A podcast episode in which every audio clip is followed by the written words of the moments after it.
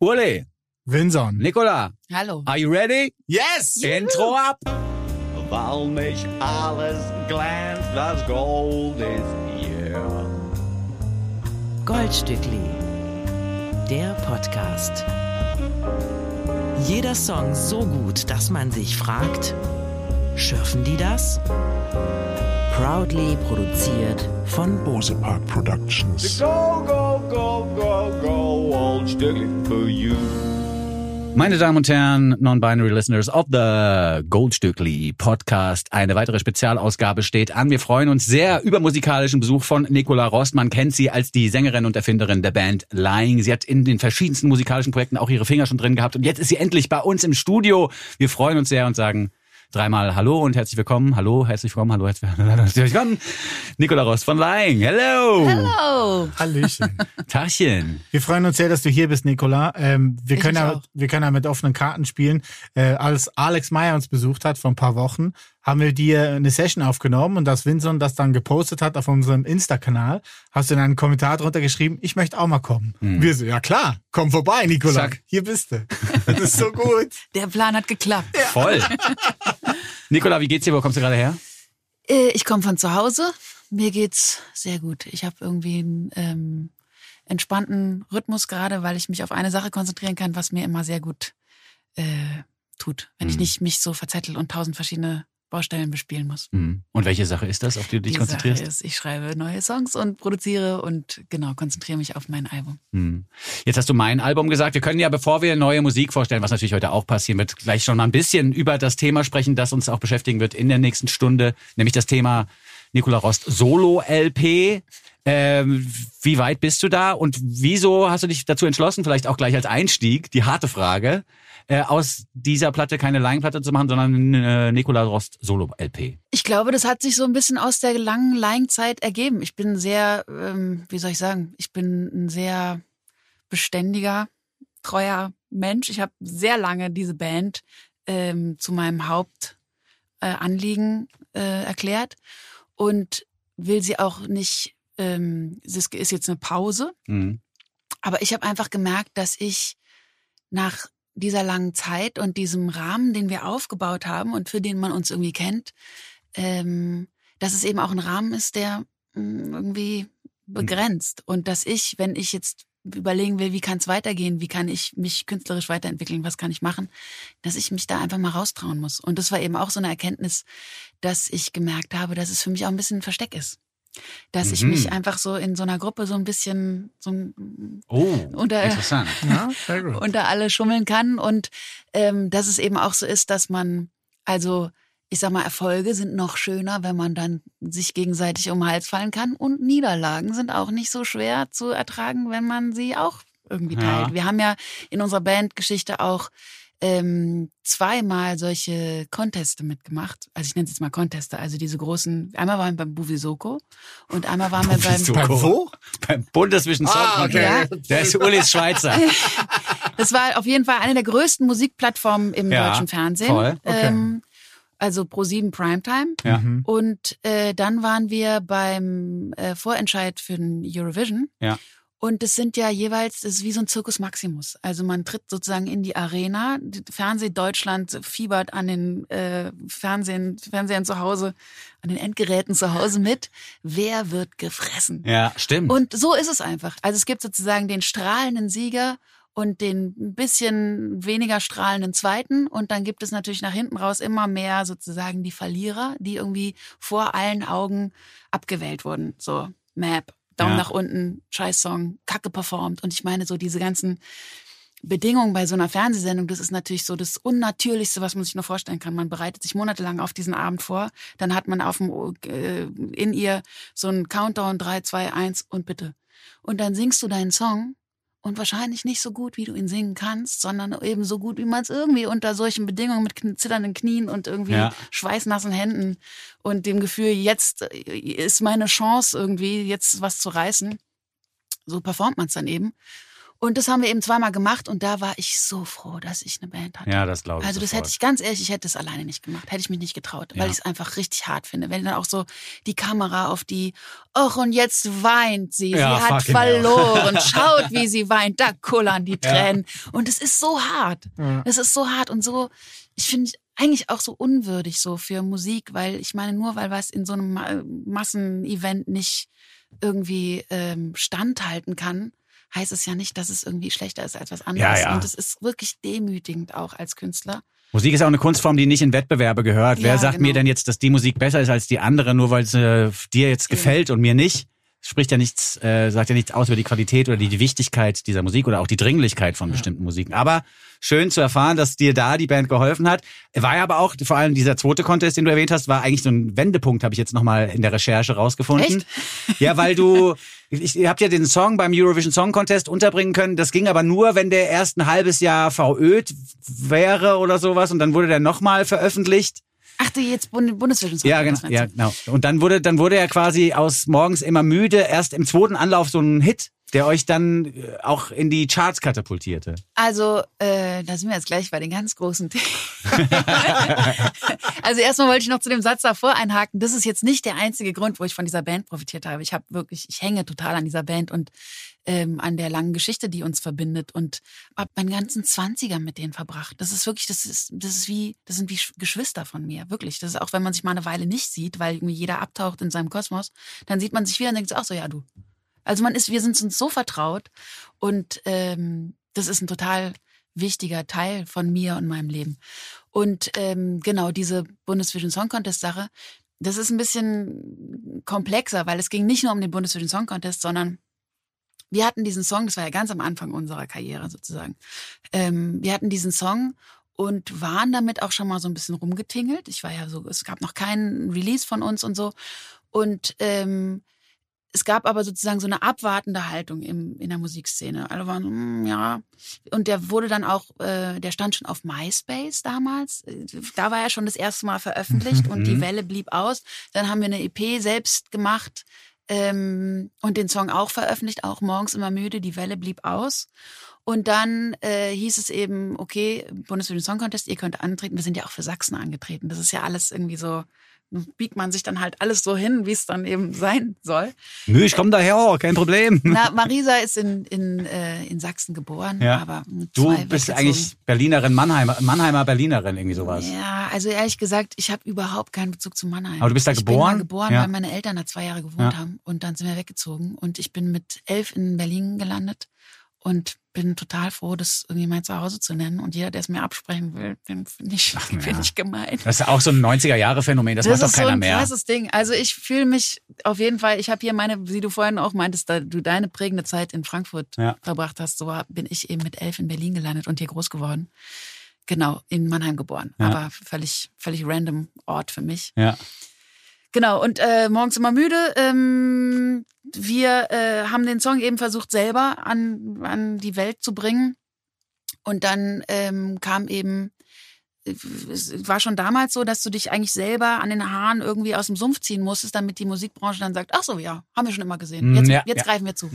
Also das war, das ist schon, also schon lange so, glaube ich. Und Wird auch äh, immer so bleiben. das wird auch übrigens. immer so bleiben, ja. Ist ja was Menschliches, ne? Voll.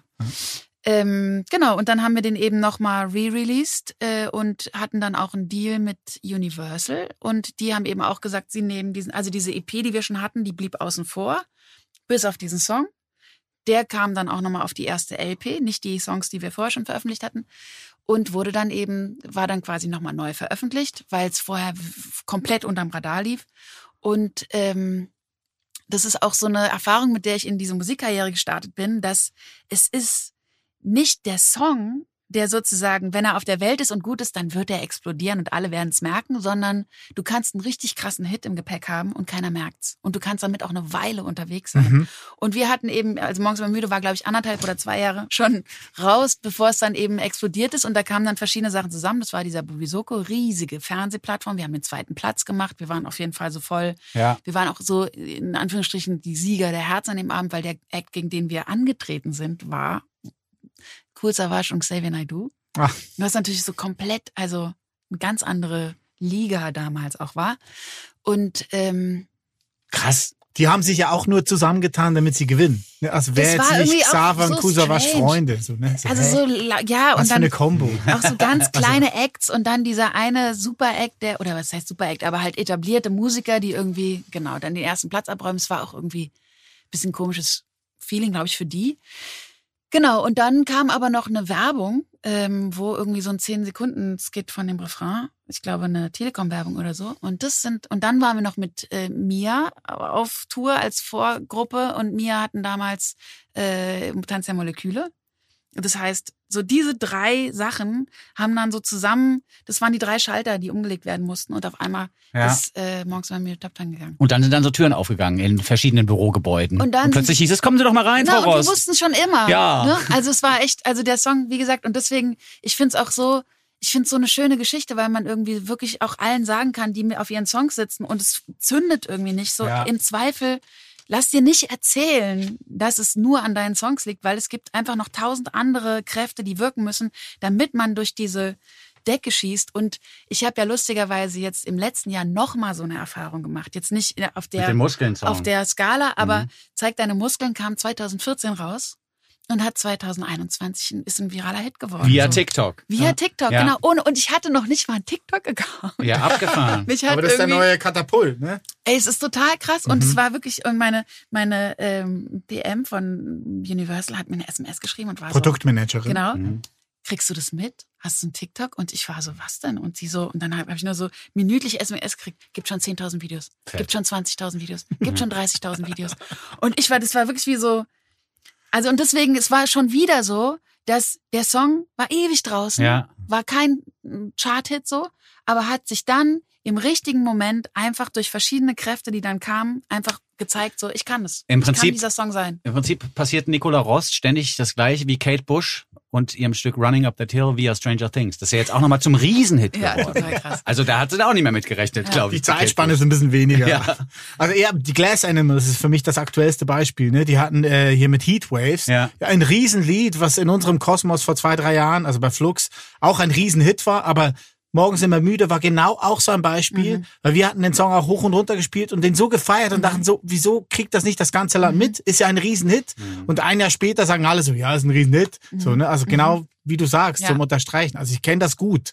So, das war meine Erfahrung, die ich immer wieder gemacht habe in den letzten 15 Jahren, wo ich irgendwie denke so, ja, ja, stimmt. Bei mir war es so, ich weiß noch genau, dass der Song um die Ecke kam und bei uns lief, war auf Rotation und ich fand den super geil. Mhm. Dann hat eine Kollegin gesagt, das ist ein Cover von Trude Herr. Dann war ich kurz total beleidigt. War so, das gibt's doch gar nicht. Jetzt habe ich gedacht, das ist so fresh und so neu und der Text ist so geil. Dann ist es gar nicht der Text von Lying, sondern es ist von Trude Herr.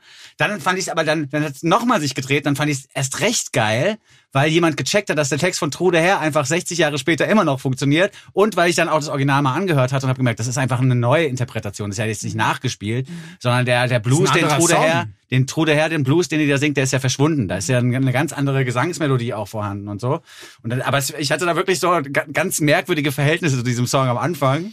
Es und bin dann aber, äh, also eigentlich auf lange Sicht Fan geworden, weil es einfach wirklich ein, ein toller Move war, das so zu covern. Und da habe ich, da können wir später auch nochmal drüber reden, weil du auch gesagt hast in einem anderen Interview, dass Covern für dich äh, auch eine Neuinterpretation sein muss. Das einfach nachspielen, das interessiert dich quasi nicht. Und ich will im weiteren Verlauf der Sendung auch nochmal rausfinden, was man davon lernt, wenn man so einen Song auseinander nimmt. Weil du hast den ja nicht nur gehört und nachgespielt und die Akkorde nachgeguckt bei äh, guitarchords.com, sondern du hast ja dich da reingefühlt und da wieder die, die so Sachen raus äh, assozi assoziiert sozusagen. Das finde ich ganz schön. Da lass uns aber später drüber reden, weil wenn wir jetzt die ganze Zeit schon im Nicola Rost-Universum hängen bleiben, dann kommen wir nicht dazu, neue Songs zu präsentieren. Dann wäre es ja nur ein Talk-Podcast, ne? Das ist ja auch modern, Ja, wir ja. möchten ja auch Informationen raushauen, wir möchten auch ein Service-Podcast bleiben genau. und die Menschen da draußen mit neuer Musik versorgen. Wir werden auch von Nicola Rost neue Musik hören und auch eine Live-Session später präsentieren. Das für die Leute, die jetzt nicht wissen, ob sie dranbleiben sollen. Ihr müsst dranbleiben. Es lohnt sich. Es lohnt sich. Und es lohnt sich auch für die neue Musik, die wir euch hier kredenzen. Ulle Hefliger hat Nova wiederentdeckt, kann man sagen. Ja, immer, immer wieder entdeckt. Ähm, eine junge Künstlerin aus Berlin kennst du bestimmt auch, Klar. Nova. Ne?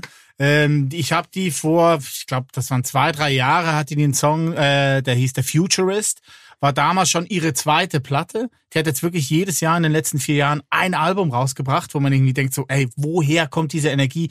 Wie viele Songs hast du bitte noch im Köcher? Jetzt ist vor ein paar Wochen ihre vierte Platte rausgekommen, She's a Star.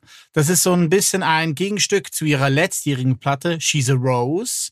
Jetzt sagt sie selber von diesem neuen Album, von ihrem vierten Album, dass es so ein bisschen offener ist und ein bisschen mehr rausgeht. Die Beats sind auch ein bisschen rougher, die Gitarren zwar ein bisschen softer, aber alles ist so ein bisschen mehr eingängiger, mainstreamiger, könnte man sagen, muss man aber nicht. Ich bin trotzdem ein wenig enttäuscht, dass Nova nicht mehr durch die Decke geht, weil ich finde die großartig. Ich bin ein Riesenfan von ihrer Musik und bin immer wieder begeistert, was für Songs die raushaut. Also gerade jetzt den Song, den wir gleich anhören werden, der heißt Vitamins. Den hat sie zusammengeschrieben mit einer langjährigen Freundin von ihr, mit Hannah. Hannah hat sie besucht in Berlin und die sind dann aufgestanden, haben angefangen, einen Song zu machen, ein paar Skizzen gemacht und so. Und plötzlich haben sie gemerkt, oh, wir haben diesen ganz luftigen, einfachen Happy-Song hier, den wir eigentlich auch gerne so verstanden wollen würden. Nee, Ja, kommt schon wollen wissen. Ja. Verstanden wollen wissen. Ja. Genau. Einfach ein Song zum Aufstehen. Wenn man nicht gut aus dem Bett kommt, morgens immer müde ist, äh, soll man diesen Song hören und dann wird man einfach gut drauf. Ne? So schließt man Kreise bei hier Goldstückli. ja. Wie hast du den Song gefunden? Du hast unsere Playlist ja auch gekriegt vorab. Ja, ich bin, bin auch Fan von Nova und mir geht's genauso wie dir, dass ich mich frage, ähm, warum ist es nicht, warum ist es nicht größer? Das ist, glaube ich, eine Frage, die einen als Künstler auch so ein bisschen, ja, man kann es ja selber nicht beantworten. Ich habe auch so, mir macht's immer auch Spaß, ein bisschen zu überlegen, wenn ich, mh, also was, was würde ich mir wünschen als Konsument? Und ich habe neulich von ihr gelesen, dass sie, ähm, jetzt vor kurzem habe ich irgendwie so ein äh, Interviewauszug gelesen, dass sie, sie versucht, sich von allem, was mit Musikbusiness zu tun hat, so weit wie möglich wegzuhalten. Und ich würde mir Jetzt bisschen, wissen wir schon, warum es kein Hit geworden ist. naja, ich würde mir, glaube ich, da ein bisschen wünschen, dass, dass man, ja, dass es mehr, wie soll ich sagen, dass es mehr vermarktet wird vielleicht weiß nicht, ob das jetzt ihre Aufgabe wäre, aber ich ähm, habe auch manchmal das Gefühl, dass mh, sie hat ja, also ich bin jetzt nicht, ich habe jetzt nicht die letzten vier Alben mitverfolgt. Ich bin irgendwie vor einigen Jahren bei mir auf sie aufmerksam geworden und finde es einfach total fresh, wie sie produziert, was sie produziert, wie viel sie schreibt und so.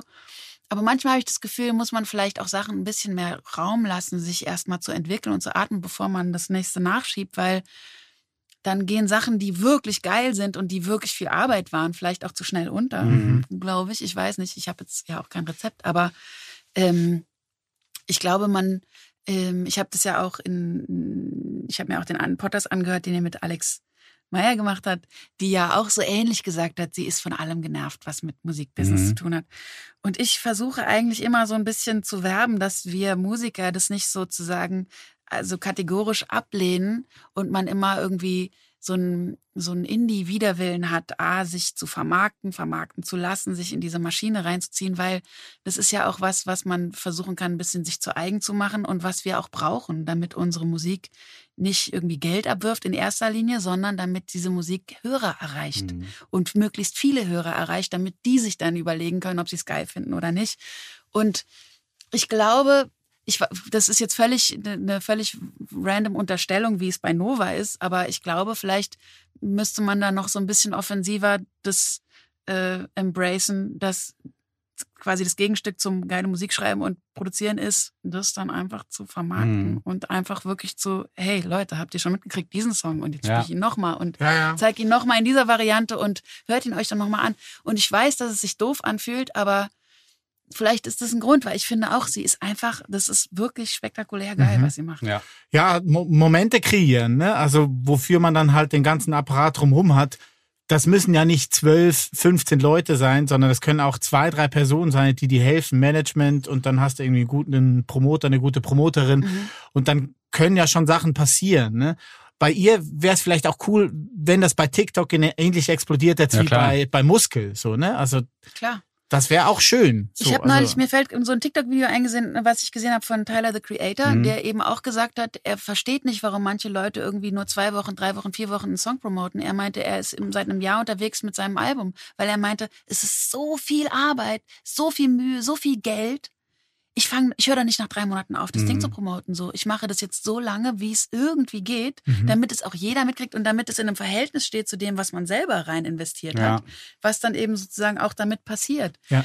Und ich, wie gesagt, ich kenne das ja auch total, dass man sich doof vorkommt, irgendwie den Leuten so nochmal zu sagen, habt ihr schon den Song gehört? Voll. Weil man denkt, so die, die paar, die sich, die immer dran sind, die haben es jetzt wirklich schon oft genug Und das gehört. ist ja auch ein eigenes Talent, ein eigener Beruf, hast du in einem Voll. anderen Interview auch gesagt. Und das ist halt auch, also als ich Musik äh, machte, aktiv, war ich sehr froh darum, dass ich ein Management hatte, das irgendwie zur Plattenfirma und zum, zum Ver Verlag gegangen ist und hat gesagt, hier, der Typ ist so und so viel Geld wert. Mhm. Ich selber hätte nicht mal ein Zehntel davon aufgerufen, weil ich gedacht hätte, ist ja schon verrückt genug, dass die mir einen Tausi geben wollen. Mhm.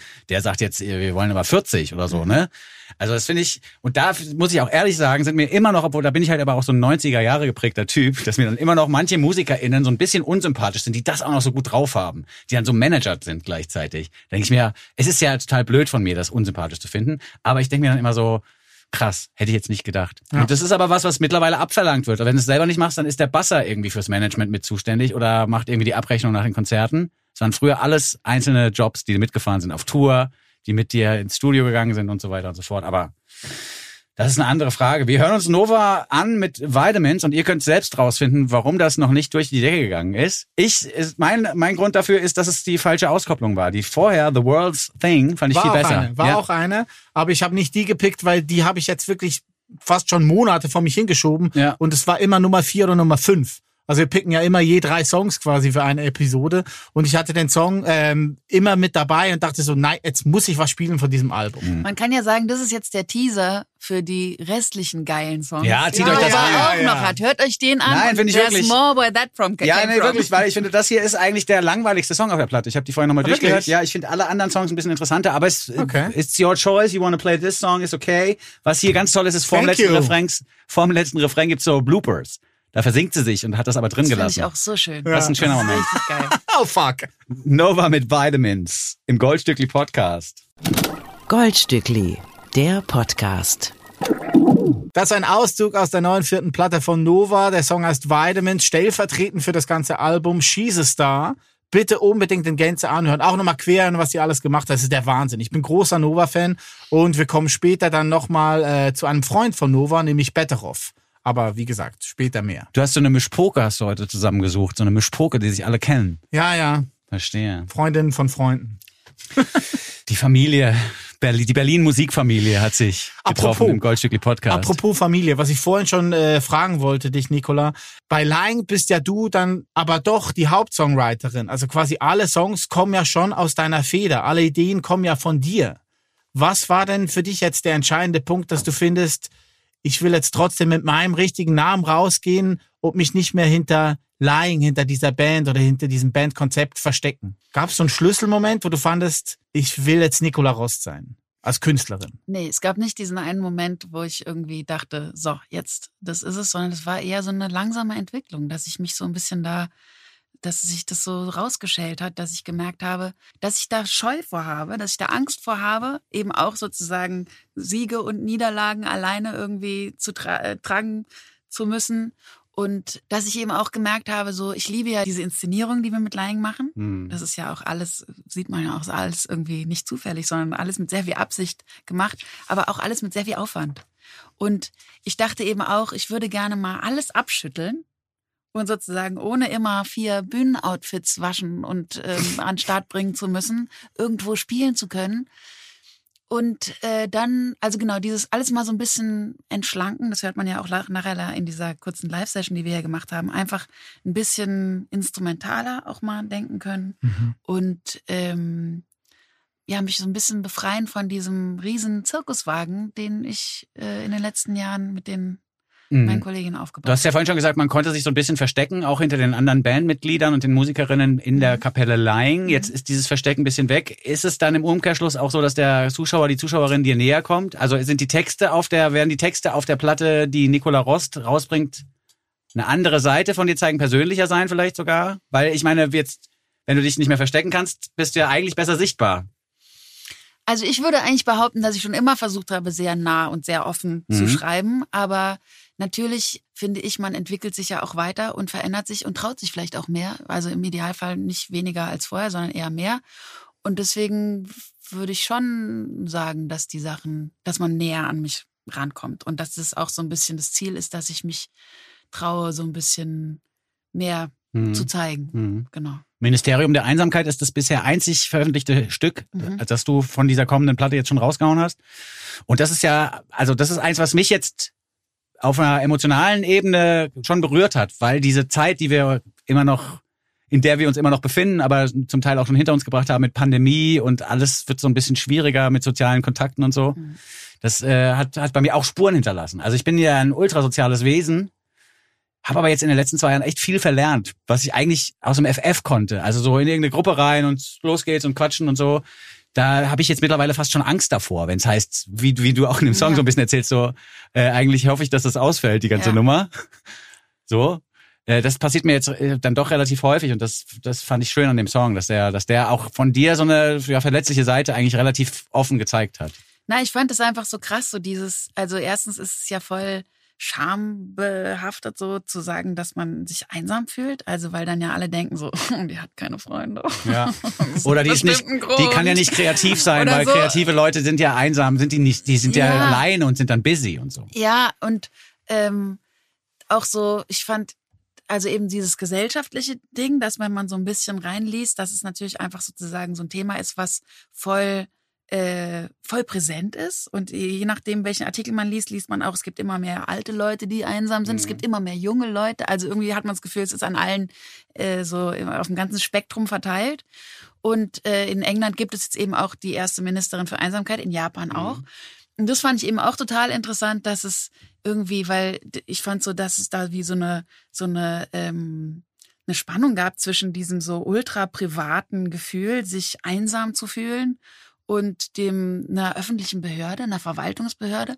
Aber es gibt eben auch einen Zusammenhang zwischen zwischen Kapitalismus und Einsamkeit zum Beispiel, so zwischen so Fliehkräften und eben auch so staatlichen Entscheidungen, die dazu führen, dass die Leute sich oder dass man sich äh, hier lebend eben immer ein, alleine fühlt. Ja. Und das dritte war dann eben dieses, diese, diese Glorifizierung von Samstag und Sonntag. und auch besonders so in der Popmusik und so, it's Saturday, Ja. woo! Das Und Weekend-Feeling. ja, genau. Äh, Genau, und dann diese Werbung mit dem Weekend-Feeling so.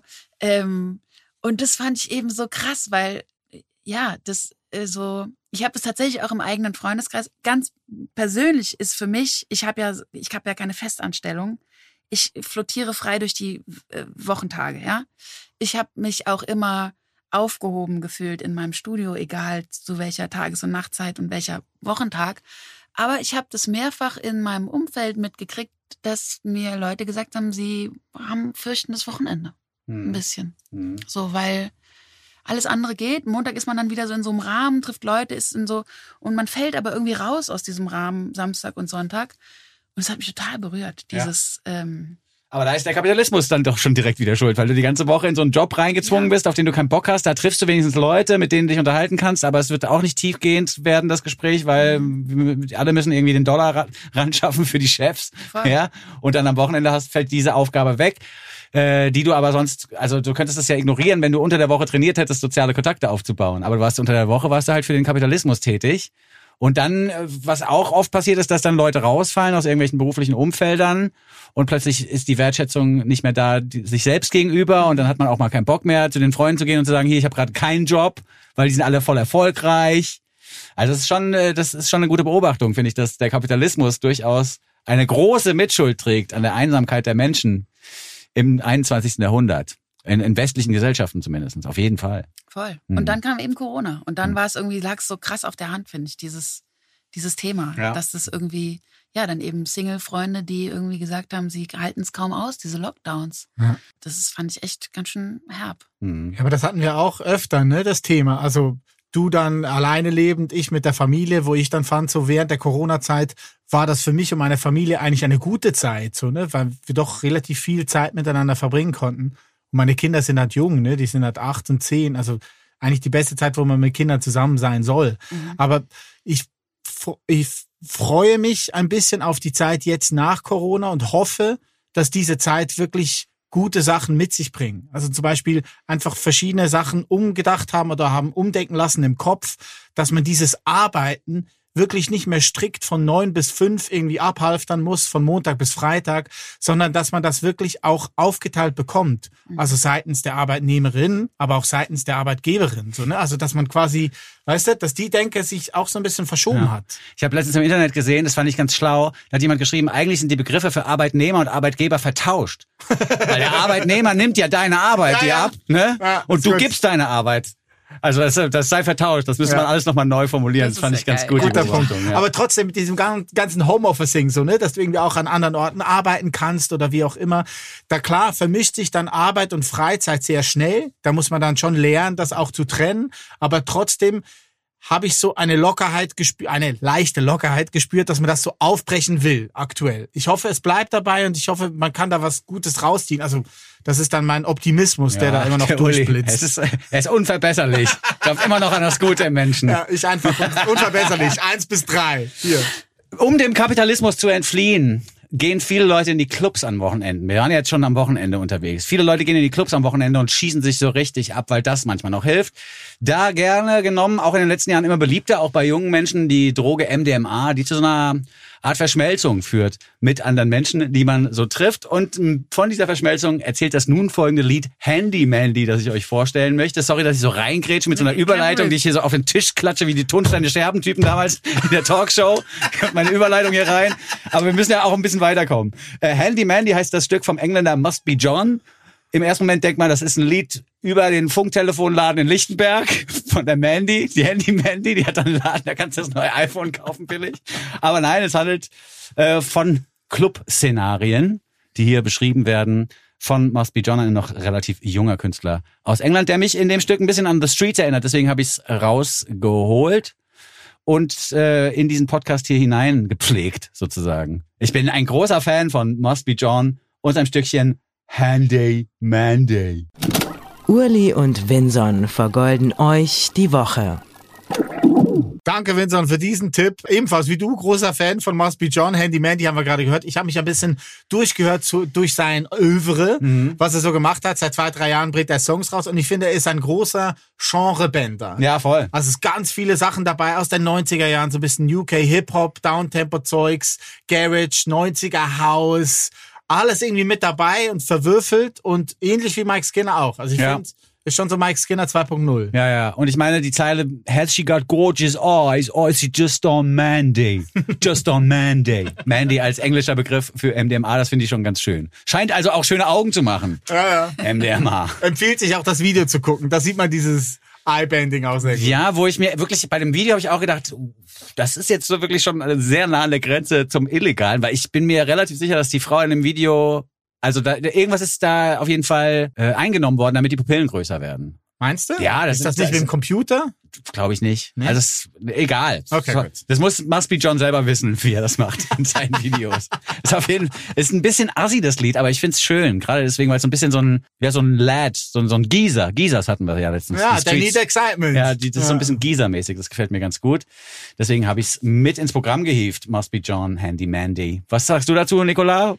Mich hat's nicht so mitgerissen, ehrlich gesagt. Irgendwie, also ich fand es auch so soundlich irgendwie ganz cool, aber irgendwie hat's mich nicht so richtig Ja. gepackt. Also Jungs weil Humor. es ist mir, glaube ich, einfach zu viel Story, um jetzt die ganze Zeit so mit Ah, zu, ach so, okay. jetzt Ja. meint er das und jetzt ist der Joke Ja. und so, sondern ich habe irgendwie versucht, das als Song äh, zu hören und das hat von mir nicht so richtig gegriffen irgendwie. Ja, verstehe. Ich hab, also, bin äh, mit dem Song auch hausieren gegangen in mehreren Haushalten sozusagen, habe es mehreren Menschen vorgespielt, waren ungefähr alle so die Reaktionen. Also ja, ganz okay. Aber richtig kriegen tut mich das nicht. Ich find's Total geil. soziales Wesen, Vincent. Du bist Ja, ja wieder ich, ja, ich versuch's wieder, ja. Ich klopfe Ja, jetzt wieder an. Wie früher. an den Haushalten. Hallo, hallo, Frau Nachbarin. Was Sie mal von diesem Song. Song? Ja. Sehr gut. Must be John jedenfalls. Kann man ruhig mal auschecken, was der so macht. Er ist Ja. noch nicht ganz äh, so super famous, aber wir arbeiten ja dran, dass es besser wird für Must Ja, Be wir John. helfen. Ja. Ähm, Must Be John kommt aus Hertfordshire. Das ist eine Grafschaft nördlich von London. Ich möchte jetzt in die Grafschaft direkt daneben wechseln, nach Essex. Aus Essex kommt nämlich unsere nächste Künstlerin. Sie nennt sich Chrissy. Auch sie ist noch ganz am Anfang ihrer Karriere, die hoffentlich steil verlaufen wird. Wünschen wir ihr auf alle Fälle äh, von ganzem Herzen. Sie hat jetzt ein neues Lied rausgebracht. Es nennt sich Lipo. Das äh, lehnt sich natürlich an das Wort Liposuction an, äh, heißt auf Englisch Fettabsaugung. Und in diesem Song geht's äh, Chrissy wirklich darum, dass sie mal einen Typen kennengelernt hatte, der sie schon okay fand, aber der wollte eigentlich erst seriös werden, wenn sie was an ihrem Bodytype ändert, also wenn sie wirklich Fett absaugen lässt. Und das fand sie dann wirklich ein bisschen weird, finden wir auch sehr schräg. Deswegen dann auch die Hauptzeile, should I go psycho or should I go lipo? Look a little like them bitches that you like. -o. Und der Song finde ich wirklich großartig. Also ich bin ein Riesenfan von Ja. diesem neuen Song von Chrissy. Ja, ich, also ich habe die Geschichte noch ein bisschen anders verstanden. Und zwar habe ich, Okay. hab ich das so verstanden, dass der Typ mit ihr ausgegangen ist und die hatten auch Sex. Und nachdem das quasi erledigt war, Aha. hat er ihr gesagt, aber auf eine Beziehung mit deinem Bodytype habe ich keinen Bock übrigens. Okay. Also noch schlimmer. Also da, da finde ich, der hat da eigentlich eine krassere Rache verdient als jetzt ein Song, der, der, der veröffentlicht wird mit ihm als Thema. Ja. Aber es ist eine sehr schöne, selbstironische und sehr humorvolle Nummer zum Thema Body Positivity eigentlich. Das ist, äh, passt ganz gut in die Zeit. Body Positivity ist ein Thema, das gerade gerne verwendet wird im Pop, was auch schön ist, finde ich. Und Chrissy aus England, Chrissy, Chrissy! Chrissy from Essex. Die hat das Thema jetzt eben auch für sich entdeckt und es ist ein schön funky Low-Vibe-Titel, den wir hier hören. Also mir gefällt die Musik vor allen Dingen auch sehr gut. Ja. Ich fand's auch richtig geil. Ich habe es gar nicht bezogen auf eine Situation oder einen Typen verstanden, sondern eher, eher so sinnbildlich als so die, die gesellschaftliche, Ja. der gesellschaftliche Blick, so mache ich jetzt das oder das. Mhm. Ähm, und ich fand's total geil, dass der erste Refrain, da geht irgendwie wie alles weg. Ja. Es ist wirklich nur noch so, so, so mega stripped down. Das fand ich richtig geil. Ich habe mir auch das Video angeguckt und fand's auch, ähm, fand's total stylisch und hat mir voll gut gefallen. Ja. Gute Unterhaltung, das Video auch. Ja, voll. Ich finde, die machen echt einfach gute drei Minuten draus. Finde ich Ja. auch richtig geil. Was ich auch schön finde, dass sie zu dem Song sagt, ja, äh, I've just made a banger out of kissing a frog.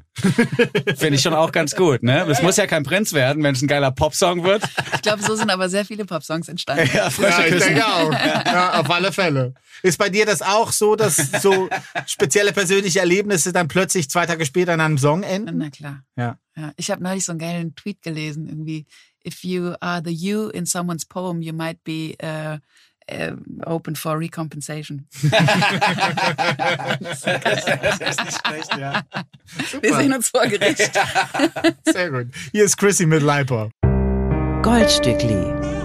Der Nummer 1 Podcast unter Goldfischen, Goldhamstern und Golden Retrievern. Lipo von Chrissy aus England gehört. Im Goldstückli Podcast ist das schön. Wir haben gerade kurz bevor der Song lief noch darüber gesprochen, dass man manchmal persönliche Erlebnisse in eben diese Texte hineinfließen lässt. Ich habe jetzt in den letzten Jahren ja keine Musik mehr veröffentlicht, aber hin und wieder Momente gehabt, wo ich wirklich in Momenten der Krise, der schweren Krise, wo ich mich wirklich schlecht gefühlt habe. Ich war sehr traurig wegen irgendwas, weil jemand aus meiner Verwandtschaft von uns gegangen ist oder Liebeskummer, tell me about it, ist egal eigentlich. Ich habe mich dann immer mal wieder an die Gitarre gesetzt und an den Rechner und habe auch einen Text geschrieben und habe dann so ein Lied für mich fertig geschrieben und habe wirklich festgestellt, es hat therapeutische Wirkung. Also ich war danach 110 Prozent besser drauf und habe vielleicht auch beim Textschreiben noch Tränen vergossen und war so, das ist alles so traurig. Und beim Einsingen auch noch einen Kloß im Hals gehabt und dann beim Abspielen war es aber so, ja gut, Thema erledigt, vielen Dank. Hast du diese Momente auch? Also Total. ist das was, was dir, ja? Also ich glaube, es gibt ja so diesen Mythos von, dass man äh, der leidende Künstler und dass das irgendwie so die krasse Triebfeder ist, dass man einfach irgendwie aus dem emotionalen Struggle nicht rauskommt oder eben nur immer so von einer Verarbeitung zur nächsten sich hangelt. Ähm, ich habe sehr viele Songs geschrieben so äh, in so einem Modus, da kommen aber dann natürlich auch äh, überdurchschnittlich viele tragische äh, Liebeslieder raus, würde ich mal sagen. Weil das natürlich dann oft so, ja, das bietet sich einfach an. Man hat so unzählige Beispiele aus der Popgeschichte, finde ich, von so unglücklichen Love-Songs. Und das ist einfach das Mega-Ventil, weil man dann wirklich noch irgendwie was, was Gutes da, Ja. daraus hat. ja. Und, Made a ähm, banger out of kissing a frog. Genau so. Und ich glaube, es ist aber echt auch eine krasse Aufgabe, sich so ein bisschen zu lösen von der Vorstellung, dass man irgendwie unglücklich sein muss, um Ja. produktive Sachen zu machen. Ja.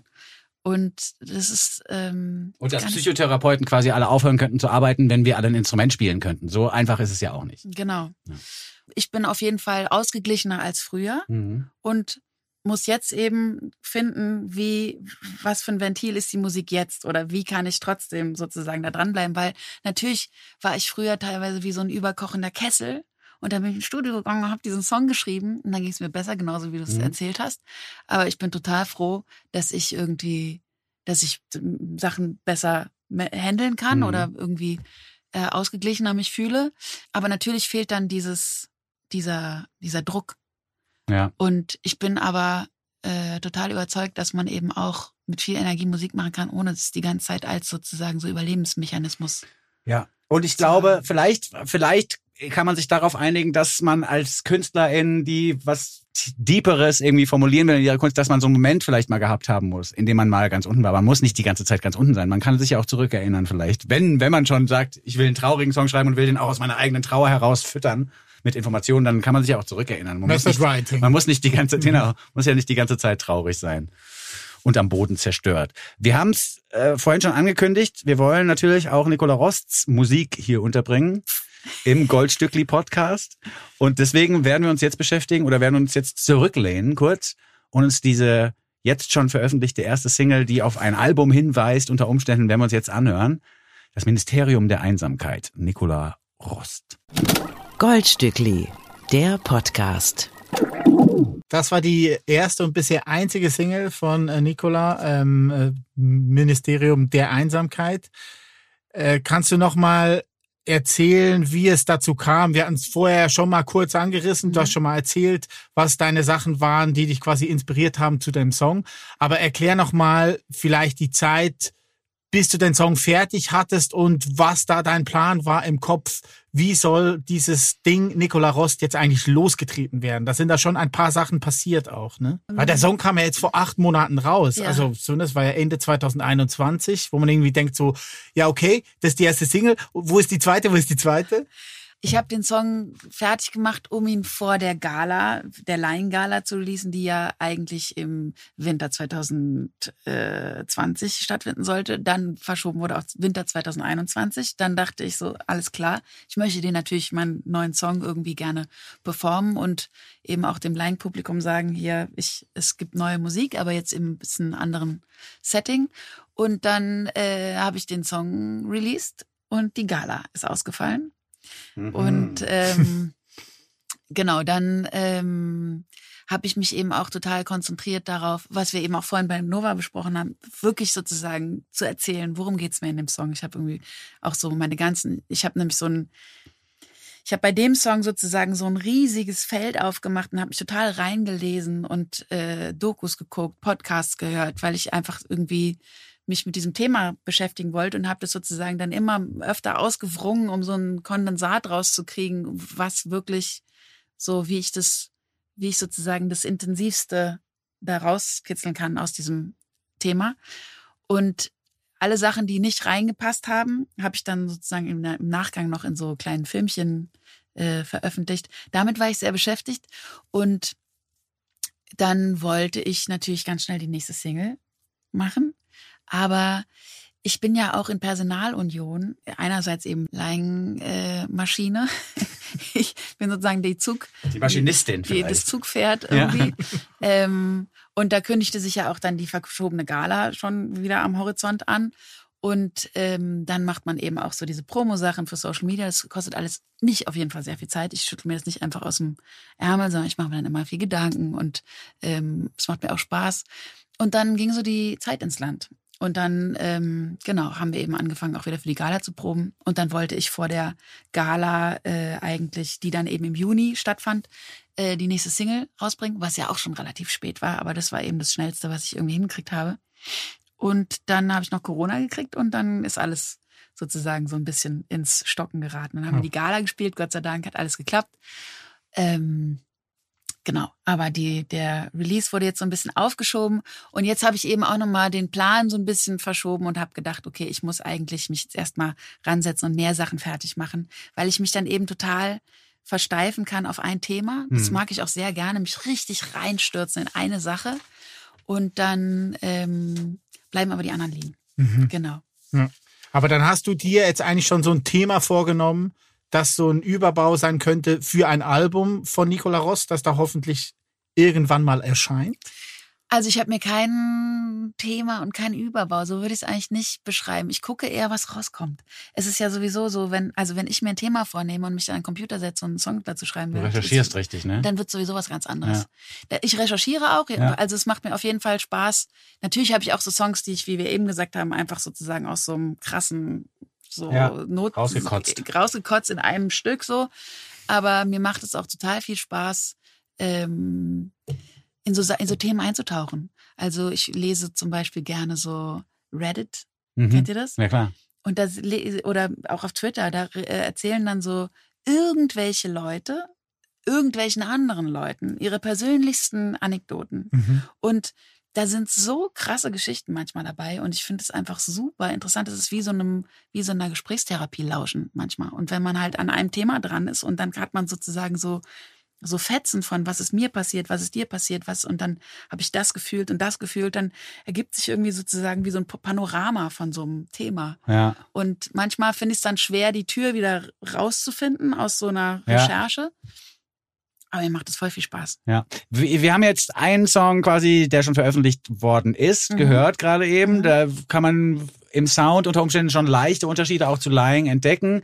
Einen Song habt ihr uns jetzt in der Live-Session, die im Vorfeld quasi stattgefunden hat, auch nochmal präsentiert. Der natürlich auf der Platte wieder ganz anders klingen wird. Aber gibt es auch einen Soundunterschied eigentlich zwischen Lying und Nicola Rost? Beim allerersten Höreindruck habe ich gedacht, es ist vielleicht ein bisschen weg von Synthes und ein bisschen mehr in so eine Band-Sounds. Aber äh, vielleicht ist, trifft es jetzt auch nur auf diese eine Single zu, ich weiß es nicht. Doch, ich habe schon Lust. Ich meinte ja auch vorhin, dass ich einfach ähm, mich so ein bisschen von dem Rahmen gerne befreien würde. Und bei Lying war es eben schön, dass wir, also wir waren ja schon sozusagen eine, eine, eine große Besetzung in Anführungsstrichen. Wir waren dreimal Gesang, einmal Tanz und dann eben Schlagzeuger. Das heißt, äh, es war auch immer sozusagen so ein bisschen die Decke, wie viele Leute in so einen Sprinter passen. Ja, da sind neun Plätze. Dann hat man noch einen Soundmann Ja. oder Sound Engineer, dann hat man noch jemanden, der Licht macht, dann hat man noch einen Tourmanager, dann sind wir schon bei acht. Und wenn man dann noch jemanden hat, der Merch macht, dann ist man bei neun. Ja. Und ähm, deswegen war das immer so ein bisschen die Decke und wir haben eben mit Lying ähm, oder machen wir immer noch äh, Shows gespielt, wo wir quasi vom Sampler die Beats haben laufen lassen. Und das, äh, wir singen natürlich live, die Drums sind Ja, ja. live so, aber es ist einfach Slave to the sozusagen, es ist Slave to the Rhythm, genau. Du bist einmal aufgegleist und fährst Ja. dann sozusagen da durch. Und ich habe eben total Lust gehabt, auch das mal einfach Ah. anders zu, zu äh, haben. Im, Ja. Im Bandraum ein bisschen zu gucken, so, okay, wie könnte man das Ende machen? Wie, Voll. Genau. Mehr atmen. Mehr atmen. Und deswegen, ich bin natürlich trotzdem, ich habe ja auch die Line-Platten produziert. Das wird sich jetzt nicht, ich habe überhaupt kein Interesse daran, jetzt irgendwie zu sagen, so damit möchte ich nichts mehr zu tun Nee, haben. Das ist ja mein? Stil und mein Geschmack. Und das wird man auch auf jeden Fall hören. Aber ich habe auf jeden Fall auch Lust, mehr, das ein bisschen organischer, mehr instrumental Ja. irgendwie, weil ich auch viel Musik höre, die eben instrumentaler ist. Ja, und das ist bei einer in einer Live-Situation ist das schon schön, wenn der Schlagzeuger ein Voll. bisschen schneller werden kann, wenn es möglich ist. Er Wenn er muss ja darf. nicht. Wenn, Wenn er er darf. wenn Nikola nickt und sagt, ein bisschen darfst du und er macht das dann auch. Das ist schon, es kann im Festival-Kontext durchaus zu ekstatischen Reaktionen führen. Weil das sind ja auch so, es gibt ja bei Musik auch so viele Sachen, die passieren und die jeder feststellt und jeder mitkriegt, obwohl nur 20 Prozent der ZuhörerInnen was von Musik verstehen oder ein Instrument können. Das ist ja wie beim, bei so einer Serie, wo man danach sagt, ja, die Serie ist ganz gut, aber der Cop hat scheiße gespielt. Das ist ja auch sowas, was quasi jeder so ein bisschen beurteilen kann. Bei Musik gibt's auch ganz viele Momente, die so ohne äh, Erklärung verstanden werden von Menschen. Und das finde ich immer ganz interessant. Und da finde ich, gehört halt dieses Slave to the Rhythm Ding definitiv dazu, weil jeder merkt, irgendwie ist, irgendwas ist hier statisch, irgendwas ändert sich nicht, so. Auch wenn man dann in der Lautstärke und in der Dynamik noch ein bisschen arbeitet, es ist schon, es ist schon, Slave to the Rhythm ist halt wirklich auch, äh, durchaus feststehender Begriff in der Musiker. Es hat. Vor- und Nachteile. Es ist Ja. wirklich so, also wir haben ja auch durch unsere Ins- Inszenierung sozusagen immer wieder auch sozusagen eine Geschichte dazu noch erzählt und immer wieder Variationen gefunden und so. Und ich weiß, dass viele Leute, die sozusagen eine Musik geil finden, es auch geil finden, wenn es ungefähr so klingt live. Ne? Ja, na klar. Also es ist also jemand, und du kannst ja auch Lichteffekte genau auf die Musik Genau. synchron abfeuern und Videos spielen und so. Das ist, hat natürlich auch alles Vorteile. Das stimmt natürlich. Ja. Aber ich Und kann mir gerade aus der Musikerperspektive kann ich mir vorstellen, dass man irgendwann genau wie du sagst, Ah, jetzt brauche ich aber mal eine Platte, wo der Drummer hinten. Ich will es einfach mal ausprobieren, Ja. weil ich auch zum Beispiel, ich habe ja die Arrangements, mache ich immer so Ja. im Studio und dann ist halt, überlege ich mir genau, okay, wie lang ist der Song, wo ist ein offener Part, wo ist irgendwie, wie machen wir euch irgendwelche Übergänge und dass man sowas vielleicht auch mal einfach in den Bandraum, so Ja. können wir mal ein bisschen rumprobieren, Mhm. dass ich das nicht äh, alleine irgendwie mehr austüfteln muss. Das fände ich auf jeden Fall ein bisschen, ein bisschen geil. Ja. Ist das denn jetzt deine erste Banderfahrung? Also du produzierst ja, wie du schon gesagt hast, alles selber zu Hause, machst die ganzen Skizzen, wenn nicht sogar fertige Demos, Mhm. alles selber. Hattest du Vorlaing äh, denn auch schon so Band-Proberaumerfahrung oder war das wirklich dein Anfang mit Lying? Nee, ich habe schon, also ich habe auch in der Schule schon in so Bands äh, irgendwie mal mitgemacht und ich habe auf jeden Mhm. Fall schon Banderfahrungen gemacht, aber ähm, ich bin schon sozusagen musikalisch sozialisiert mit Lying Mhm. und mit dieser Ja, Art aufzutreten. Mhm. Okay, ja, sehr spannend. Also ich bin sehr gespannt, was dabei rumkommt. Also Ja. Nicola Rost, die Band, freue ich mich sehr Ja, drauf. ich, ich meine aber das, was wir, ich will jetzt nur noch mal kurz anmerken, dass ich das äh, nicht werten möchte, also Slave to the Rhythm oder nicht, weil, wie gesagt, Ja, es gibt ja. Vor- und Nachteile für beides und was man bei Lying-Shows ja oft erlebt hat, ist, dass es dann auch so überschwappt in so ein technoides Moment und die Leute plötzlich wirklich getanzt haben, was dann mit so einer Band aus Rockern echt schwer nachzubasteln ist. Ja, voll. Wir fahren fort in der Playlist, würde ich sagen, bevor wir uns zu sehr verquatschen und werden uns nachher nochmal ausführlich auch beschäftigen mit dem Ministerium für Einsamkeit, denn davon haben wir eine Live-Version im Angebot, die vorhin schon aufgenommen worden ist. Und sie ist sehr gut Die geworden. ist sehr gut geworden. Äh, jetzt möchte ich hier aber fortfahren mit dem schönsten Bild der Woche im Stückchen The Florist von Abby Sage. Geht es nämlich darum, dass sie sich quasi wie so eine Floristin um Freundschaften kümmern möchte. Sie sagt von sich, dass sie, sobald eine schlechte Situation in ihrem Freundes Freundinnenkreis äh, passiert ist, dass sie da sofort die helfende Hand sein möchte und vielleicht auch diejenige sein möchte, die die Perspektive ein bisschen verändert sagt, guck mal, wenn du von hier auf diese Situation guckst, ist doch gar nicht mehr so schlimm. Und um diese Eigenschaft, die sie bei sich selbst entdeckt hat, quasi in so ein Bild zu gießen, hat sie den Florist erfunden oder die Floristin, weiß man ja jetzt nicht. Äh, die zentrale Zeile im Song lautet Call the florist up to make something pretty of it. Und das finde ich wunderschön. Ruf den Floristen an, da hast du, weißt du, du sitzt da mit einer ganz traurigen Person, die eine ganz schlimme Situation gerade hat. Und du sagst quasi, komm, wir rufen jetzt den Floristen an, der soll sich das auch nochmal angucken. Und dann bindet der das nochmal neu. Und dann ist es ein schöner Strauß. Ich finde das ein ganz tolles Bild. Und äh, bei mir hat auch dieses Bild zuerst funktioniert und dann die Musik, die ich aber auch hervorragend finde, denn das ist so Bedroom Pop, man hört, das ist alles selbst gemacht und die Melodien basieren quasi alle auf so einem Bogen, der sich immer wieder wiederholt, fast schon so Krautrock-Mantra-mäßig und das finde ich auch toll, dass man sagt, wenn ich jetzt eine schöne Melodie habe, wieso soll ich denn jetzt noch eine zweite erfinden? Weißt du, der, soll die, der Florist soll die zweite Melodie mitbringen, ist mir jetzt egal. Also da bin ich wirklich ein ganz, ganz großer Fan dieses Stückes und es ist so minimalistisch und trotzdem passiert so viel, dass man die ganze Zeit hinhören möchte. Also das ist äh, für mich eine fast schon unfassbare Kombination, die die Künstlerin geschafft hat. Abby Sage kommt aus Toronto, lebt jetzt zwischen LA und London, weil die da überall Familie hat. Also CO2-Fußabdruck eher schlecht, aber Kann ja nichts die dafür. Musik ist gut, die Musik ist gut. Abby Sage hat dir auch gefallen, das haben wir im Vorfeld schon geklärt. Nicola. Ich muss aber sagen, dass ich äh, ich fand es ein bisschen schwer zugänglich. Ja? Ich habe zum Beispiel den Text gar nicht verstanden. Okay. So richtig. Genuschelt. Die ist sehr vernuschelt, ja. Ja, irgendwie ist es, ich habe wirklich mehrfach gehört und war immer so, was, worum geht's denn und so? Weil du hast ja auch, hast du Recherche gemacht oder hast Bisschen, du's, ja. hat sich's dir aus dem Song Nee, erschlossen? nein, also das mit dem Call, ich habe nicht Call the Florist up to make something pretty of it verstanden, sondern ich habe Call the Florist to make something prettier, habe ich immer verstanden. Aber es ist ja das Gleiche. Ich habe nur so einzelne Fragmente gehört und die, die Strophe habe ich gar nicht Mhm. äh, gekriegt. Ich, Ich glaube, ich würde jetzt mal annehmen, dir ist das ein bisschen zu verwaschen. Weil Ja. du bist ja jemand, der in deinen Songs ist ja Struktur. Du hast ja vorhin schon gesagt, wenn da eine leere Stelle ist, dann sagst du, äh, da muss jetzt noch ein siebener Akkord rein, damit der Refrain, also oder was weiß ich. Aber du, du überlegst dir was. Und äh, Abby Sage sagt, ja, da ist, eine, da ist eine offene Stelle im Song, ja, so what. ich Der fand geht ja danach Beispiel trotzdem bei Chrissy weiter. fand ich ja auch richtig geil, diesen leeren Ja, Refrain. okay. Mhm. Das fand, also ich finde Leere erstmal richtig cool, aber ich glaube, das, was du gesagt hast mit Verwaschen, das trifft's ganz Ja. gut. Dass ich irgendwie so, entweder gibt's eine Melodie, die mich wirklich mitzieht, Ja. so, und reinzieht, oder ein Text, oder im natürlich im schönsten aller Fälle beides. Ja. Irgendwie ein Text und eine Melodie.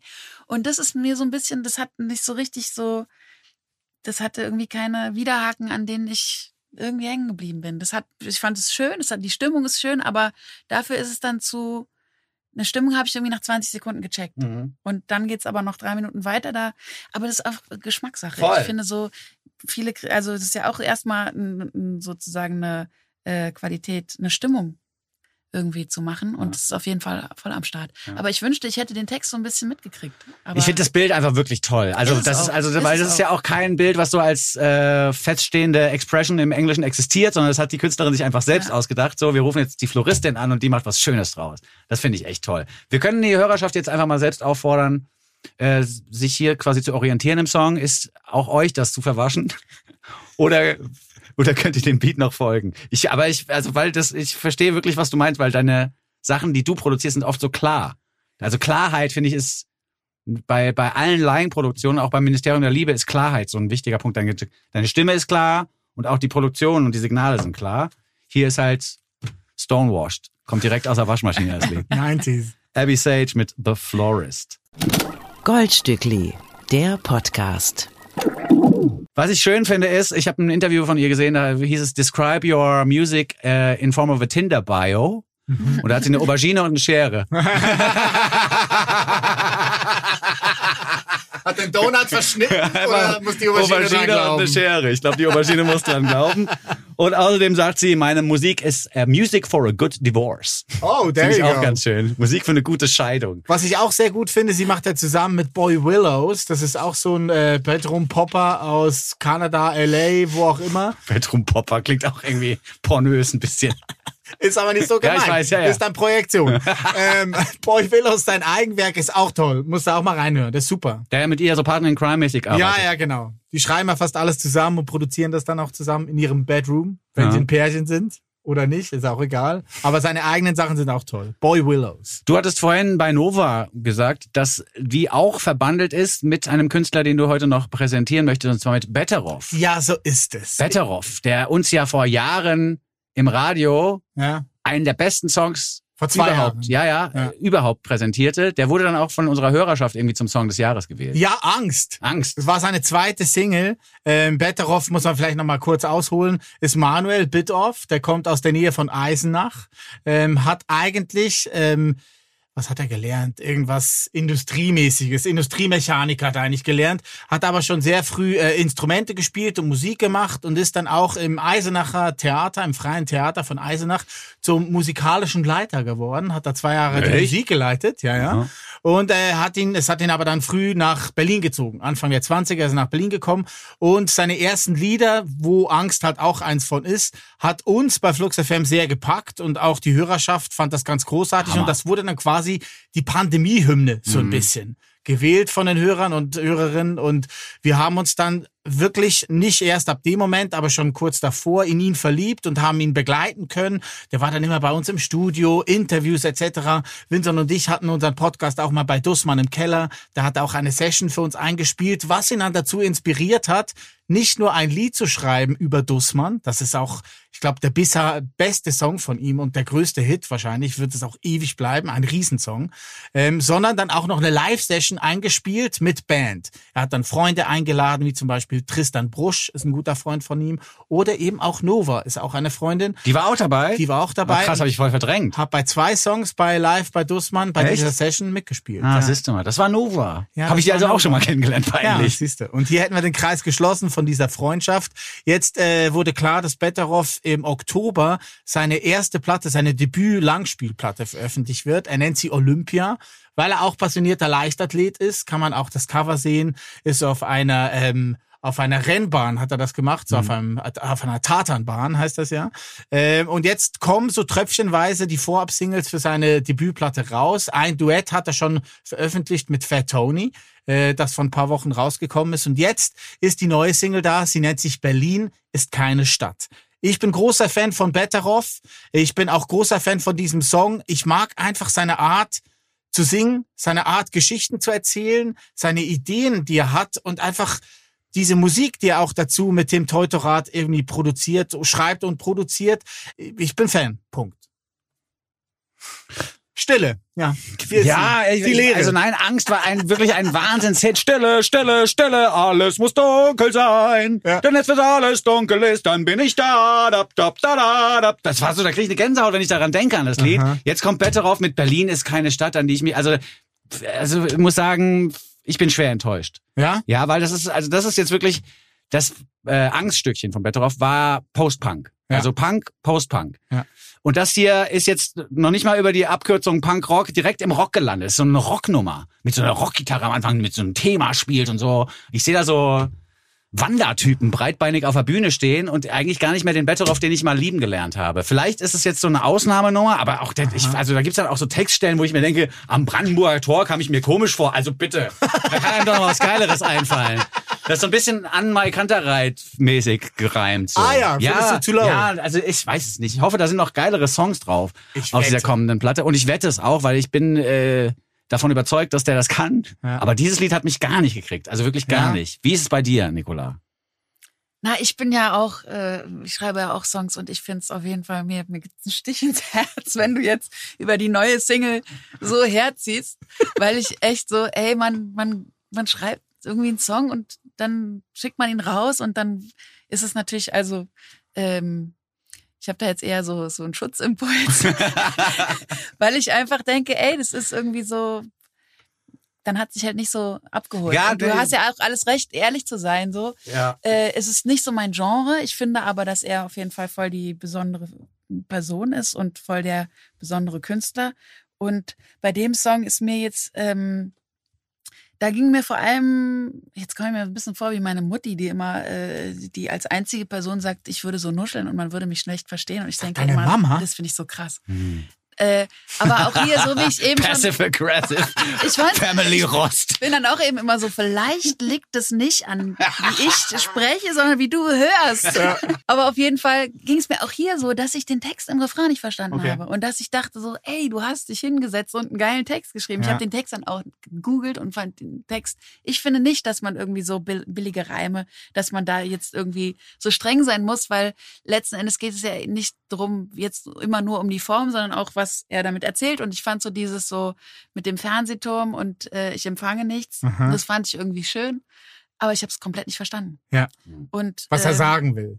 Nee, ich habe es akustisch, Ah, ich habe den singt. Mix nicht verstanden. Ah, ich habe es okay. einfach in der Strophe habe ich ihn noch verstanden, Aha. aber dann im Refrain wird's alles voller und dann ist der die finde ich die Vocals relativ weit hinten und die Suppen so für mich weg. Ich meine, vielleicht hätte ich es noch ein paar Mal hören müssen und hätte es irgendwann verstanden. Das fand ich ein bisschen schade. Das ist einfach aber jetzt so ein technischer Ja. technische Anmerkung und ansonsten ja, ist es wie gesagt, ich bin nicht so ein bin nicht so ein Rock Ja. Also ich check deinen Punkt schon, Winson. Ne? Also wenn man jetzt Platz am Fenster nimmt oder Dussmann auch, Ja. das sind wirklich einfach dreiminütige Geschichten, die er erzählt und keine Reime macht, sondern wirklich er erzählt Es war eine auch noch Geschichte. wild. Man, ich habe irgendwie Ne? das Gefühl, es war so wild und so dringlich und man musste, es musste alles raus. Ja. Dieser Angstsong, der musste raus. Ich kann nicht mehr. Und dieser Song ist, der musste jetzt raus, weil die Plattenfirma gesagt hat, jetzt äh, ein Berlin-Song wäre nicht schlecht. Also so ist jetzt übertrieben. Aber weißt du, ich meine, ich spüre jetzt nicht, dieser Song, Angst hat mich angesprungen. Das lief im Radio oder auch äh, in, einem- in einem, bei einem Abspielgerät und es ist richtig, so richtig wie so ein Monster aus den Boxen raus, hat mich gepackt am Kragen, hat mich geschüttelt, hat gesagt, hier, ich bin dieser Song und hier bin ich so ein bisschen so, ja. Ja. Ja, was ich eigentlich sagen wollte, ist Platz am Fenster und Dussmann bin ich auch bei dir, finde ich viel besser, gefällt mir viel besser als diese Nummer. Aber ich habe schon sehr früh gelernt in meiner Tätigkeit als Musikredakteur beim Radio, dass ich eben nicht Radiostyle-mäßig auf den Song gehen will, weil im Radio sagt man immer so, ja, der Song entscheidet, ne, ne, ne. Und ich fand dann so, nein, ich möchte mich gerne für die Band, für die Künstlerin oder den Künstler entscheiden. Und wenn halt mal ein Song so dabei ist, der mir von Anfang an nicht gut gefällt oder nicht so gut gefällt wie den anderen Song, den ich schon hundertmal gehört habe, dann bin ich trotzdem dabei und möchte das gerne fördern und präsentieren. So, weil ich finde so, es kommt halt dem Künstler zugute oder der Künstlerin zugute und ist jetzt egal, was meine ersten Gedanken sind beim ersten Hördurchgang Ja. eines Lieds von ihm. Ja, ja. Aber dem Künstler kommt auch zugute, wenn dann einer mal sagt, hier der Reim im letzten, der letzten Strophe, der war nicht so geil, macht aber nächstes Mal ein bisschen geiler. Ja, ist doch so, wird dann, das kommt doch dem Künstler auch zugute. Und das ist ja jetzt auch nichts, wo ich irgendwie jetzt so Hate mit reinbringe, weil ich finde Betteroff echt, wie wir alle, ich finde Betteroff ein super Typ, ich möchte auch, dass er noch ganz viele Platten macht. Aber dann halt bei der dritten Strophe einfach noch mal ein bisschen, einfach sich noch mal ein bisschen mehr Mühe geben. Dann bin, ich auch, dann bin ich auch wieder unten mit ihm, weißt du, ich meine? Und das ist wirklich, weil das finde ich, also ich bin, ich bin auch einmal schwer verletzt worden, als ich Musik rausgebracht habe. Da hat jemand zu dem Wovon lebt eigentlich Peterson geschrieben, ja, egal womit der Winson seine Penunzen verdient, lasst es eure nicht sein. So von wegen, gibt kein Geld für diese Musik aus. Lohnt sich nicht so. Und das fand ich halt auch, da, da habe ich so gedacht, schreibt doch, dass es dir jetzt nicht gefällt, aber fordert jetzt nicht die Leute auf, ihre Kohle einstecken zu lassen. Fand ich dann auch ein bisschen gemein. Ja, so. und ich weiß einfach, wie man irgendwie fiebert, weil man hat so, war so lange alleine mit diesem Lied oder in so einem ganz kleinen Zirkel und dann schickt man es raus in die Welt und wenn dann irgendwie und jemand sagt, sagt so, das ist aber scheiße getextet und, so, und ganz ehrlich, du sagst, der eine Song war so dringend, vielleicht äh, ist ihm genau sowas passiert. Ja. Vielleicht ist es seine Story. Ja. Und es ist so ein Song, der aus ihm rausgekommen ist, weil er da saß und dachte, ich kann in diese Stadt nicht mehr irgendwie gehen, weil alles sehr, ihn erinnert an irgendwie eine Mhm. unglückliche Liebe. Und vielleicht gibt es da draußen Leute, die den Song im Radio hören und denken, krass, das ist meine Story. Mhm. Weißt du? Wer weiß. Ja, also ich finde die Zeile mit ähm, ich steige in die Bahn, ich bin zu oft zu dir gefahren, jetzt äh, Bahn fahre und ich fahren, aber ey, zum Bahn und Bürger fahren, sorry, da geht's bei mir schon los. Ja, aber jetzt fahre ich aber zum Bürgeramt und melde mich ab. Also ich, ich, den fand ich dann schon cool. Ja. Also es geht ja einfach auch um die schönen und schlechten Erinnerungen, die diese Stadt ihm gegeben hat. Ja, ja, ja. Ich würde sagen, wir versuchen dieses Thema friedlich quasi zu Ende zu bringen. Gut. Versichern, Unter uns. wir versichern unsere Liebe dem Künstler Betteroff, falls er gerade zuhört. Wir haben dich alle sehr lieb Ja. und werden dich auch in weiterhin in, in näherer Zukunft, auch in weiterer Zukunft, wir werden dich unterstützen bis zum Get No. Immer lieb haben. Because you have a special place in our hearts. Und der Winson findet halt eine Stelle, ist jetzt nicht so geil, aber das kannst du ignorieren. ja, ist gut. Mach ab. Ja, mach die Platte nicht für den Winson, mach sie für dich selbst. Betteroff mit Berlin ist keine Stadt. Urli und Vinson vergolden euch die Woche. Also ich find's gut, ich find's großartig. Ich bin Riesenfan. Habe ich vorhin schon gesagt, sage ich jetzt nochmal. Nächstes Mal sage ich es auch Ja, nochmal. äh, also und ich glaube, was, was, was vielleicht, um es jetzt auch noch mal ein bisschen noch mehr zu entkräften, was ich Mhm. gerade gesagt habe, dieses komische, diese komische, dieses komische kritisch sein, wenn der, wenn das Gitarrenriff schon mal so ähnlich schon mal da war, bin ich ja sofort so, ah, das geht aber so nicht, so snobmäßig, ne? Aha. Oder auch dieses, man kann doch jetzt nicht Brandenburger Tor, ich komme auf komisch, komme mir komisch vor, das kann man nicht bringen, so den Reim, ne? All diese Gedanken haben auch verhindert, dass ich in den letzten 15 Jahren einen Song zu Ende geschrieben habe, weil ich jedes Mal auch dachte, es geht so nicht. Und mir ist ja dann auch nichts Besseres eingefallen. Das muss man ja auch nochmal dazu Also das sagen. finde ich jetzt, es spricht wirklich für dich, dass du das jetzt noch einräumst, weil es ist echt, sich einfach zu trauen, Ja, genau. einen Song zu schreiben und dann rauszutrauen und sich diesem ganzen so so äh, wie soll ich sagen, diesem dieser ganzen Meinung zu stellen.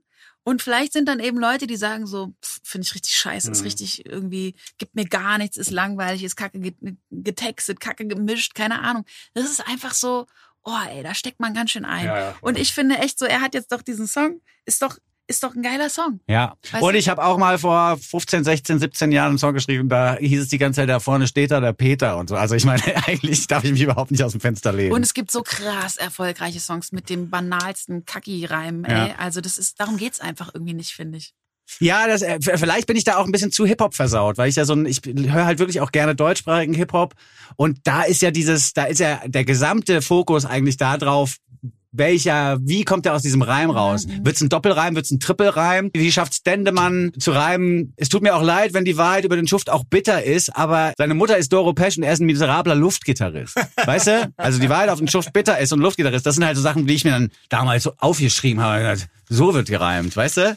Insofern, da bin ich vielleicht auch ein bisschen versaut. Aber ich Wir- fänd's auch schön, ich fänd's auch schön, wenn bei dir wieder neue Musik kommt, dann müsstest du nicht immer von deiner vergangenen Zeit erzählen, weißt du? Das stimmt auch. Aber dann müsste ich mir ja die Kritik von Nicola Ross dann reinziehen, der sagt, ey, Ich habe Lindern, dir schon gesagt, dass ich diese Trailer, die du hier gemacht hast, alle richtig geil finde. Dankeschön. Und die Wirklich? macht wirklich nur Windsor. Muss Ja. man jetzt einfach hier auch mal manifestieren. 1A. Ja, ach, diese Home-Production-Momente sind einfach auch schön. Das weißt du doch auch. Also auch manchmal, wenn man dann einfach sich hinsetzt und nimmt einfach irgendwas auf. Das finde ich wirklich das Tolle am Kreativsein. Da können wir auch mal kurz drüber sprechen.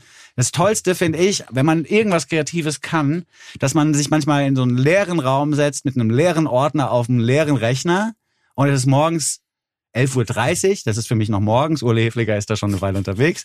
Also sagen wir morgen 11.30 Uhr und dann machst du das bis 1 Uhr nachts, sagen wir mal, mit kleinen Unterbrechungen isst was und um 1 Uhr nachts hast du zumindest so ein, ein, eine Struktur von einem Song. Oder ein Outro für einen Podcast. Oder ein Outro. Nee, das ist toll. Das finde ich wirklich toll, wenn aus dem Nichts plötzlich so Sachen entstehen. Das ist für mich einer der befriedigendsten Momente beim Arbeiten mit so, mit so kreativen ähm, Elementen. Ist es bei dir, ist es auch diese, diese Momente der Befriedigung, hast du die auch? Oder Klar. Hm. Je, also, aber die sind, äh, der Weg dahin ist auf jeden Fall manchmal leichter und manchmal schwieriger. hm. Aber klar, deswegen mache ich es natürlich, weil es mir einfach, ja, weil es sich so schön anfühlt, wenn man irgendwie, wenn es einem gelingt, eine Idee zu schnappen und passieren zu lassen, Mhm. irgendwie. Ja, das finde ich auch. Kannst du sagen, kannst du sagen, was die erste Idee ist? Ist das immer gleich? Ist der Beat oder die Melodie oder eine Textzeile oder ist es immer anders bei jedem Lied? Oder wie fängst du meistens an? Also es, äh, eigentlich gibt's nicht so einen richtigen Anfang, weil sozusagen so die ganze Zeit irgendwelche Fragmente rumflottieren an Musik und an Textideen. Und dann manchmal liegen Sachen jahrelang rum und auf einmal merkt man, ah, da soll es hin. Oder dann kriegt man den Satz gesagt oder liest den irgendwo, den, den man brauchte, um in diesen Text zu finden oder so. Ähm, manchmal hat man eben auch so eine krasse emotionale Ausnahmesituation und dann setzt man sich hin und macht aus dem Nichts irgendwie alles. Hm. Ähm, die verschiedensten Sachen, aber ich bin schon, ähm, ich habe ja vorhin schon gesagt, ich habe den Podcast mit Alex Meyer gehört und sie hat ja gesagt, dass sie nicht gerne an Songs nochmal rangeht. Mhm. Und ich bin schon, ich, ich knie mich da richtig rein und mache Sachen neu und nochmal neu und nochmal, bis ich Wow. denke, so jetzt. Und das ist natürlich immer so ein bisschen so ein, auch ein Risiko, weil irgendwann kann man es auch verlieren oder zerbasteln oder so. Übermalt. Genau. Äh, das ist immer so ein bisschen eine Gratwanderung und manchmal gelingt es einem, manchmal nicht. Aber ich habe immer so den, ich möchte aus einer Idee, ich habe so das Gefühl, es ist so besonders, wenn man eine gute Idee hat, dass ich möchte, dass die so gut wie möglich Mhm. von mir auf die Welt gebracht Mhm. wird. Wie, ich's, wie so gut ich es nur kann, mit den besten Worten, den besten Bildern, der besten Melodie.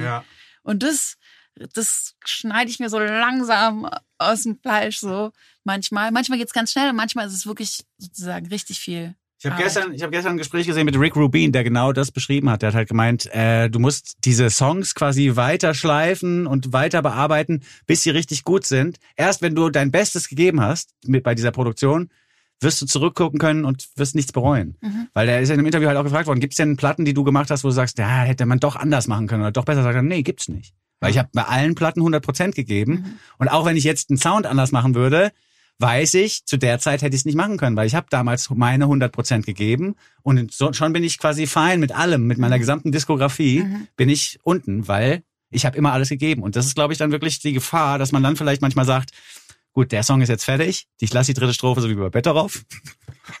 Sorry.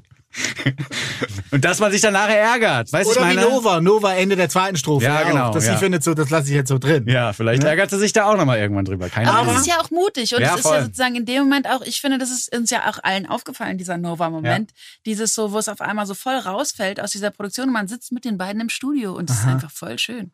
Aber bist du dein bester Filter? Also bist du die beste Instanz für dich selber zu sagen, jetzt ist fertig oder da muss ich noch mal ran? Nee, ich brauche immer noch eine Deadline. Okay. Ah, die Deadline ist die Instanz. Ey, sonst bin ich verloren. Aber hast du gar keinen, also in deiner, in deinem Freundes, Freundinnen oder Verwandtschaftskreis, so Leute vielleicht auch, die nichts mit Musik zu tun haben, die so ein bisschen als Spiegel funktionieren? doch, doch, doch. Doch, ne? auf jeden Es geht Fall. ja nicht ohne. Auf ohne Spiegel Fall. geht nicht. Ja. Also ich habe natürlich so Musikerkollegen, die ich irgendwie regelmäßig frage. Ich habe mit meinem ähm, guten Kumpel Sirius Mo, kennt ihr vielleicht auch, Ja. äh, kann ich auch nur empfehlen, also sich alles anzuhören. Ja. Machen wir eh. Der ist auch sehr strenger Kritiker und großer Enthusiast und das mag ich immer, wenn Leute sozusagen beides haben. Ja. So Leute, die immer so, so ja, ist cool. Da denke das ich immer so, oh ja. scheiße, es ist nicht cool, es ist nicht cool. Ich brauche Leute, die richtig ausflippen, wenn was geil Ja. ist, aber die eben auch sagen so, nee, das, das kannst du irgendwie, das geht noch besser. Okay. Und ähm, mein Freund ist auch tatsächlich auch so, dass er richtig ausflippt, wenn er was geil, Geil. findet und aber auch richtig ins Stücke reißt, dass ich manchmal dann noch so beleidigt bin und dann eine Weile brauche, um es irgendwie. Das hat ja Alex zum Beispiel auch erzählt, dass Ja. sie das mit, mit ihrem Freund hat. Ja. Ähm, Der aber dann halt natürlich Mitmusiker ist, ne? Also der spielt dann noch in der Band. ja, aber ich finde es auch bereichernd, wenn jemand einfach Konsument ist. Ich bin ja auch, ich bin ja Musikerin, ich bin aber auch Konsumentin und ich, mir macht es auch total Spaß, eben Songs von anderen zu hören und eben dann so ein bisschen zu überlegen, so, okay, warte mal, an welcher Stelle hätte ich jetzt gesagt, okay, hier und da musst du jetzt nochmal, da Mhm. setzt du dich nochmal dran. Ja, okay. Gut. Nicola und ihr Freund reden also auch über Musik, wenn sie gerade fertig komponiert und erdacht worden ist. Und so ähnlich passiert das auch bei dem Pärchen, das ich euch nun vorstellen möchte. Wir haben es zu tun mit den Enwiguez aus Houston in Texas. Der Nachname hat seine Wurzeln in Nigeria. Dort ist Tobe Nenwigwe. Her. Er lebt aber mittlerweile in Houston, Texas und hat dann eine Familie gegründet. Mittlerweile haben sie drei Kinder und ein viertes ist, glaube ich, unterwegs, wenn ich den Text im Song richtig verstanden habe. Da wird nämlich ein Baby angekündigt. Ob das jetzt quasi so, ein- so ein lyrisches Ich ist, das schwanger ist oder ob Fat wirklich äh, bald ein Kind kriegt, das, das wird sich jetzt rausstellen demnächst, nehme ich mal an. Es gibt von der Toby äh, Band auch eine NPR-Session, wo die Frau von ihm die ganze Zeit mit so einem Säugling in der Mitte der Bühne sitzt und eigentlich das Kind nur stillt. Die hat mit der Musik erstmal nichts zu tun, aber sollte halt mit auf der Bühne, weil es ist auch wichtig. Nein, es ist so eine, hier, das, man hat auch so Mafia-Momente manchmal, wenn man das Stückchen hört, weil die Familie wird da so präsentiert und so vorgestellt, dass man denkt so, ich bleibe auf jeden Fall auf Abstand, so wenn die Kids von Tobé in der Nähe sind, weil wenn denen auch nur ein Haar gekrümmt wird, dann habe ich echt Stress so. ähm, ähm, es handelt sich beim Stückchen Lord Forgive Me um ja so eine Art Gebet fast schon an den Herrn im Himmel, der soll vergeben, was man so getan hat in den letzten Wochen, Monaten und Jahren. Und das hat mich total gekriegt, weil es so gruselig ist. Es ist ein gruseliges Stück Musik, finde ich. Ich habe mich echt erinnert gefühlt an die Ärzte ab 18 Platte, die ich mit 12 oder so gehört habe. Wo man dann so die Kopfhörer aufgesetzt hat, es war dunkel im Zimmer und dann hat man diese diese Musik gehört und war dann so in so ganz fremden Welten unterwegs und hat wie so einen Horrorfilm erlebt. Und ich habe komischerweise Tobi in Wigwe auch in so einem dunklen Zimmer den Kopfhörer aufgesetzt und der Typ dann so, Lord, forgive me, Lord, forgive me, Lord, forgive me, Lord, forgive me. Und du warst voll so, was hat er denn gemacht? Ich. Und ich bin mittlerweile halt ein großer Fan dieses Stückes eben auch, um jetzt diesen Kreis nochmal zu schließen, mit Fat, seiner Frau, eben auch, weil sich hier ein verheiratetes Pärchen, ein verheiratetes Elternpärchen präsentiert und du denkst dir so, ja, krass, so kann man das also auch machen mit Kids und auf der Bühne bleiben und seine Sachen weitermachen. Und das, also wir hatten es ja vorhin auch mal mit äh, dem Begriff der Dringlichkeit zu tun und so. Und hier, also ich unterstelle ihm nichts, ja, aber ich habe wirklich das Gefühl, er hat irgendwann mal richtig Scheiße gebaut, Tobi, ein Wiegwehr und muss sich dafür entschuldigen, weil man hat wirklich ein Dringlichkeitsfeeling, wenn man dieses Stückchen anhört. Ähm, wir haben bei dir, Nicola, offene Türen eingerannt, weil du bist seit längerem, hast du vorhin erzählt, äh, Fan von Tobé und Fat, ne? Ja, ich habe das irgendwie äh, entdeckt und fand es eben auch schon so. Pff, ey, also ich finde fast, dass der Vergleich zu den Ärzten mit Verlaub ein bisschen zu flach ist. Ja. Weil Ja, voll, total. was ich und auch nicht, dass er jetzt irgendwie was äh, verbrochen hat, sondern was ich in diesem Stück spüre, es ist einfach so krass politisch und ich finde so, ich finde es sowieso un, also man kann gar nicht genug betonen, wie krass sozusagen die afroamerikanische Kultur, Musikkultur, das hier alles geprägt hat, die ganze Welt Mhm. irgendwie verändert hat und aber auch in was für einem Kontext das entstanden ist so und ja immer noch entsteht. Und ich finde deswegen, ey, ich habe so krass Gänsehaut gekriegt bei dem Song, weil wir alle kriegen ja auch mit, was in den USA los ist. Immer noch, immer wieder und irgendwie so sozusagen sich auch, ich meine, jetzt ist Trump wieder weg, aber dieses ganze Klima ist ja super Ja, Roe versus Wade, Super Abtreibungsrechte sind Ja. abgeschafft im Prinzip. aber eben auch so diese ganzen, ja, diese ganzen so Trump-Fans und so. Und gibt so ein kleines Video auf seiner Instagram-Seite, wo Pharrell, der ja auch in dem Song mit dabei ist, sagt so, it feels cultural. Mhm. Und das finde ich auch, es fühlt sich wirklich, das ist einfach wie so ein richtiges Stück Kultur. Mhm. Und, ähm, und dann sagt er eben auch, er glaubt, dass Toby gar nicht weiß, was er da macht und wie krass das ist. Ja, das kann sein. und deswegen, ich finde einfach so, Es gibt was im Video, finde ich, da habe ich nämlich auch diesen politischen Aspekt, den kann man da ganz gut sehen. voll. Weil Pharrell Williams, der NERD früher machte und der ein Riesenproduzent ist äh, und der hier quasi gefeatured wird, der singt ja immer What I done right, what I done wrong, it's my darkness in your sunshine. Und beim Wort Darkness zeigt er sich, äh, streicht er sich immer so über seine Haut. Also das ist ein, ein- auch ein Gänsehautmoment in diesem Video, weil du eben merkst, das ganze Lied hat eben auch eine politische Konnotation und einen politischen Umkreis, in dem es stattfindet.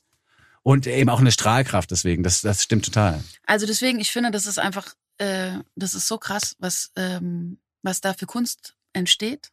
Auf allen Skalen sozusagen Peak, Ja. auch so die Videos, die Texte, die Musik, die Performance, alles ist so wie so setzt ein neues Ja, Level ja, für alle anderen und ist sozusagen so richtig so weit ab von allen, von vielen, vielen anderen. Ja. Ich meine, es gibt ja in Amerika noch mehr Sachen.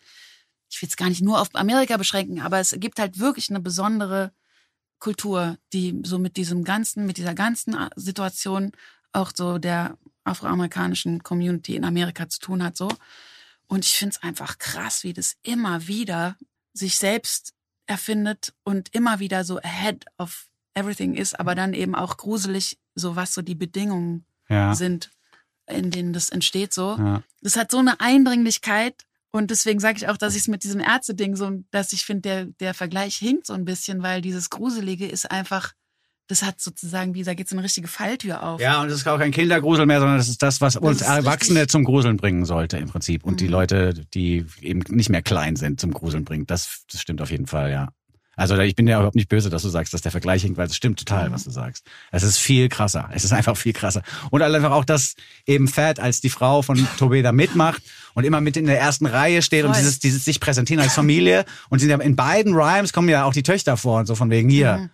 Ich, auf meine Töchter lasse ich nichts kommen und so. Und da machst du mal besser keinen Quatsch und so. Da, also es ist echt abgefahrener Scheiß und sowas wie ein Gesamtkunstwerk, weil auch die Videos sind krass mit diesen grafisch exakt aufgebauten Elementen. Alle tanzen auf Autos und so. Ey, Wahnsinn. Also man kann da wirklich, glaube ich, auch sich tagelang beschäftigen mit der Kunst von Tobi Nwigwe. Ich habe auch eine NPR Tiny Desk Session gefunden aus dem Jahr 2019, die auch unbedingt nochmal angucken, weil da auch nochmal deutlich wird, was für ein multitalentierter Typ er ist. Der hat auch Regie geführt bei diesen ganzen Ja. Videos. Und er es kann auch singen wie ein kleiner Gott. Also das, das ist ja oft so, dass Rapper dann auch mal so einen Gesangspart im Song haben, wo dann aber die Backing Peoples Mhm. übernehmen. Und bei dieser NPR Tiny Desk Session singt er auch mit zu den Backing Vocals zusammen Sachen. Und du denkst die ganze Zeit so, Motherfucker, Mhm. wie geil. Tobe Nwigwe, meine absolute Lieblingsnummer. In dieser Woche hören wir uns jetzt an mit Lord Forgive Me. Und dann werden wir uns nochmal kurz zurückmelden und auch eine kleine Live-Session nochmal anmoderieren dürfen. Denn Nicola Rost hat vor Beginn dieses Gesprächs hier mit zwei Musikertypen, mit Martin und Alex, hat die hier eine Session eingespielt vor dem Herrn. Also Lord Forgive Me, sage ich da nur. Tobe Nwigwe im Goldstückli Podcast. Der Goldstückli Podcast. Jeder Song so gut, dass man sich fragt, schürfen die das?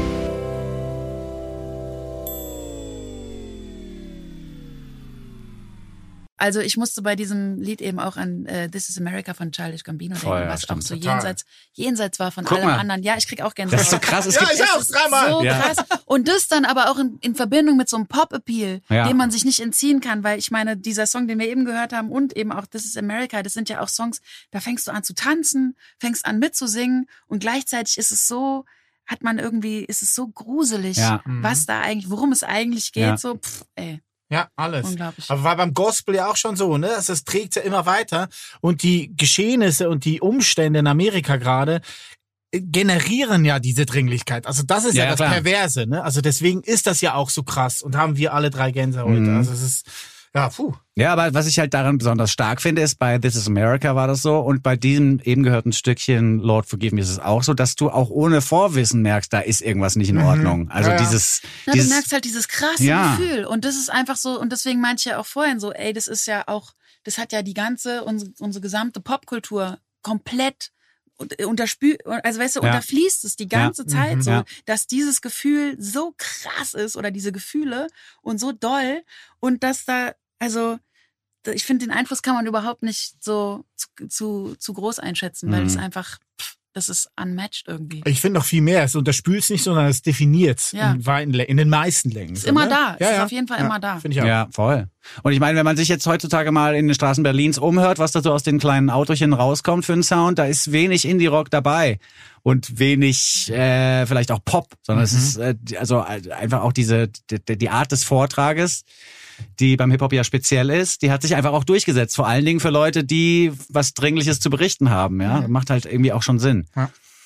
Und äh, für mich sowieso natürlich auch immer noch ein Genre, mit dem man sich auch völlig vorurteilsfrei nochmal beschäftigen muss. Also gibt's ja viele Leute, die sagen, ja, seit irgendwie der letzten Snoop Doggy Dogg Platte ist das alles nicht mehr, das ist Quatsch. Also es gibt wirklich, Klar. gerade wenn man, wir haben äh, Namdi haben wir fest, äh, haben wir vorgestellt vor zwei, drei Aus, Ausgaben. Das ist so ein Typ, der hat jetzt, der hat die ganze Zeit so Prog R&B gemacht, so wurde das genannt. Also wirklich, du hast dir Songs von dem an, denkst du, "Hä, wo kommt das jetzt her? Huch, wo kommt das jetzt her? Das macht überhaupt keinen Sinn mehr. Also sind wirklich so Lieder dabei. Und er hat jetzt, glaube ich, mit seiner fünften LP da gesagt, ich mache jetzt mal eine Popplatte, das ist meine erste Popplatte.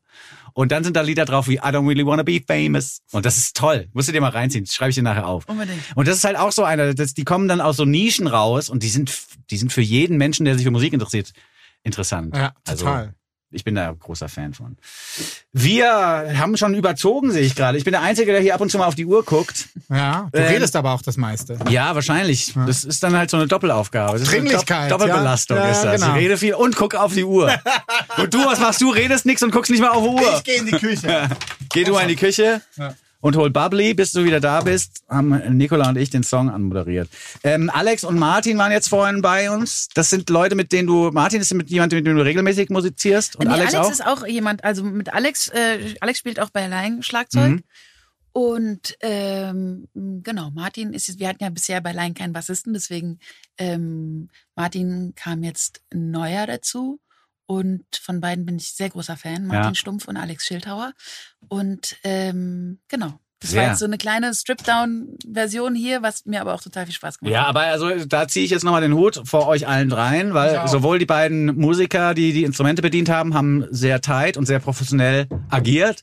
Und bei dir, das finde ich bei dir, aber auch bei den Leigen-Sachen fand ich das immer schon erstaunlich, dass du so eine, du hast ja einfach eine Sicherheit in deiner Stimme. Du versinkst dich einfach nicht. Also, ja, ich finde das echt, also bei jeder, also die menschliche Stimme ist ja deswegen interessant, deswegen mag man das ja auch als Instrument, das menschliche Organ, weil da kleine Fehler drin sind. Also es ist ja nicht perfekt. Du kannst ja nicht wie beim Klavier ein C spielen und das so lange da halten, wie du möchtest, geht, kann keiner. Irgendwann also wird selbst beim besten Sänger, bei der besten Sängerin der Ton irgendwie ein bisschen schwach. Und das kommt natürlich auch manchmal, so leicht kratzt, aber äh, also ich finde das schon erstaunlich, wie sicher du mit deiner Stimme bist oder geworden bist, weiß ich ja nicht. Also ich höre natürlich immer die die, Die Stellen, die Mini-Kraxel, ich ja. gerne anders hätte. Ja. ähm, also freut mich total, dass du es so wahrnimmst. Ich nenne es jetzt einfach mal an. Ich, Ja. äh, wie gesagt, ich bin, ähm, ich glaube, es gehört auch natürlich auch zum Künstlerdasein dazu, dass man äh, als Gegengewicht zum sich trauen und äh, sich irgendwie selbst überschätzen auch eine große Portion Selbstzweifel hat. Ja. Und habe ich auf jeden Fall auch, auch Ja. in Bezug auf Singen immer wieder. Aber dann traue ich mich halt Ja, auch wieder und dann geil. ist es, wie es ist. Ich mag es wirklich Freut sehr gerne, sehr. wie du singst. Ich mag deine Stimmfarbe. Ich mag auch, dass da einfach so ein bisschen Druck dahinter ist, aber nicht zu viel. Also es sind so viele kleine Elemente. Es gibt ja, weißt du, Stimmen. Das ist, werden ja, ja, sehr schön. Stimmen werden ja definiert durch so viele verschiedene kleine Voll. Elemente und bei dir gefallen mir einfach alle. Also die ganzen Oh, kleinen, nein, das ist wirklich so. Wirklich, das ist einfach so. Kann man ja auch mal, kann man ja auch mal raushören, äh, raushauen. Und ähm, weil wir jetzt hier den Bubbly aufgemacht haben, würde ich sagen, Simon, komm doch mal jetzt aus der Aufnahmekabine raus zu uns, weil hier steht ein Getränk für dich. Ja. Wir stoßen an und hören uns dann, während wir das trinken, den Song an und dann machen wir äh, nochmal eine kleine Verabschiedungsrunde, würde ich sagen. Simon, komm ran. Hier. Ah, er ist Wow. jetzt aus dem Backstage-Bereich Ja, hallo Simon. äh, in die Sendung gesprungen. nach, nach 16 Folgen, der erste Gig. Erste Dame. Prost. Danke, Nikolas. Prost. Danke, Simon, fürs Danke Aufnehmen. fürs Simon, du bist großartig. Dankeschön. Uli, Du auch. geht, ja. Prost. Danke. Nicola und äh, schon mal ähm, Congratulations zur ersten Single und Danke. für die restlichen Nummern. Danke. Hoffentlich Macht man das in der Sie, Schweiz nicht? Hoffentlich, Bitter, oder was? Über die Schultern spucken macht man im Theater. Ah, okay. hoffentlich werden sie nicht hier dann zerrissen, dass die Reime doof sind. Ich rufe dich an, Nikola.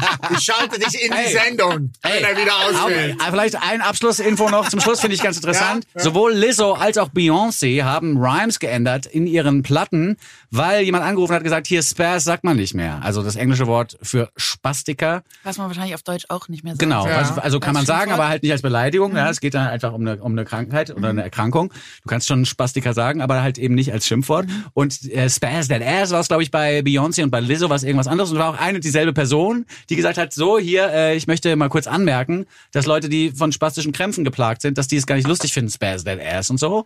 Und Lizzo und Beyoncé haben aufgrund einer, ein, einer einzelnen Stimme gesagt, du hast recht, uh, let me go back to the studio. Okay, Ich krass. singe jetzt Embrace That Ass oder so. Irgendwas anderes hat sie jetzt gesungen. Finde ich stark. Total. Starke Story. So. Nur falls du halt bei der nächsten Platte dann doch noch Sachen ändern möchtest, Dann habe ist ich ja nicht so schwer. die Möglichkeit, wenn du mir sagst, der Reim ist, der Reim ist schwach. Vincent, Vincent möchte gerne der Typ sein. der Reim ist wack. Hallo. Nein, aber das, ist- das ist ja eine ganz andere Geschichte, weil es ja geht nicht um, es geht ja nicht um Wackness, sondern es geht einfach darum, dass man vielleicht äh, sensibler umgehen muss mit Sprache vielleicht, wenn man, gerade wenn man in diesem Bereich unterwegs ist, Mental Health Problematiken oder Body Positivity wie Lizzo, dann macht es natürlich wirklich keinen Sinn, wenn man dann Spaz singt. Aber das nur am Rande. Jetzt hören wir uns die Session an. Das Ja. Ministerium der Einsamkeit. Sehr gut.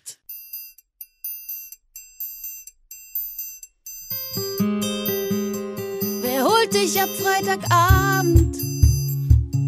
Pünktlich um sieben. Schieb mit dir den Einkaufswagen hinein ins Weekend-Feeling.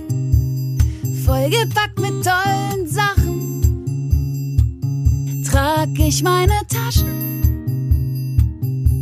in meine vier Wände. Hier ist die Werbung zu Ende. Oh, nicht alle lieben Samstag und Sonntag. Ich sag immer, ich freu mich drauf und hoffe leise, es fällt aus. Es gibt ein Ministerium für und alle fragen, wofür. Ministerium für Einsamkeit. Die halbe Stadt steht Schlange an der Hintertür.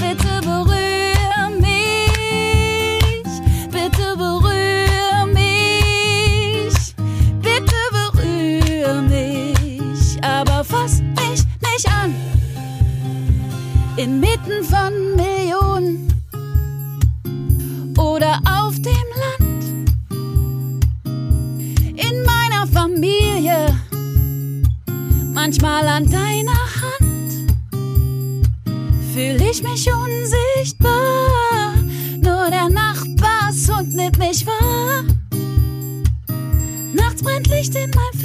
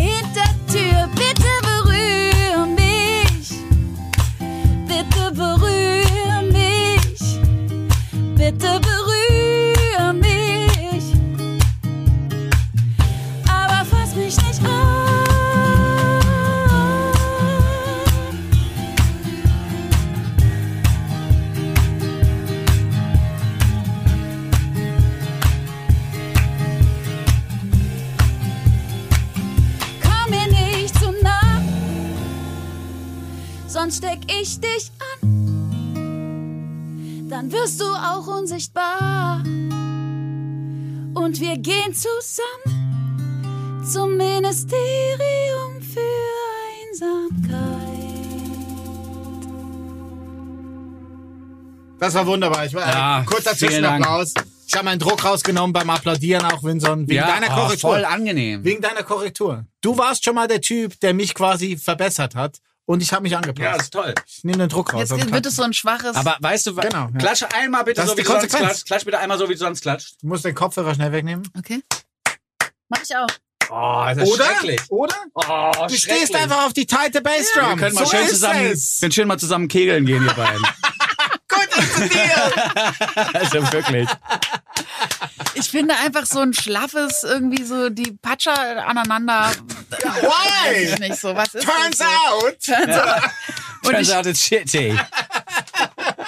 Ach ja, genau. Ich habe vorhin von dem fastest clapper in the world, Ja. so ungefähr spricht das aus, besser kann ich es nachmachen, erzählt. Das solltet ihr mal googeln. Oder auf YouTube. Sehr lustig. Wie heißt er? Sag nochmal, wie er heißt. Äh, ähm, The fastest clapper in the name is, world. my name is Ken French, but my friends call me Toast.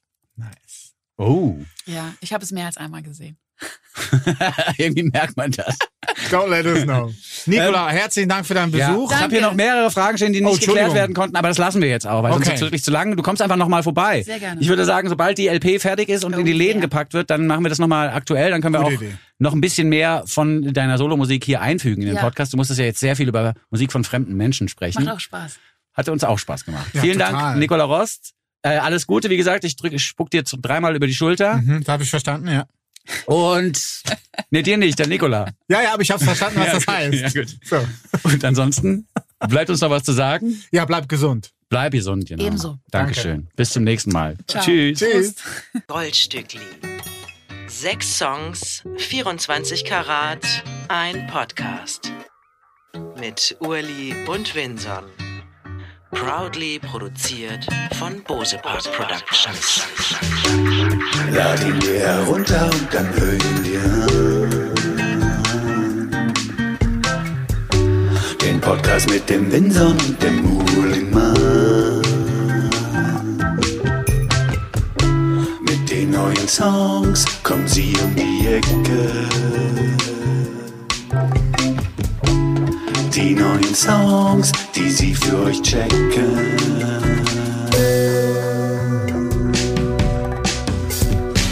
They call it the gold, they call it the gold, gold Stückli. The gold, gold Stückli.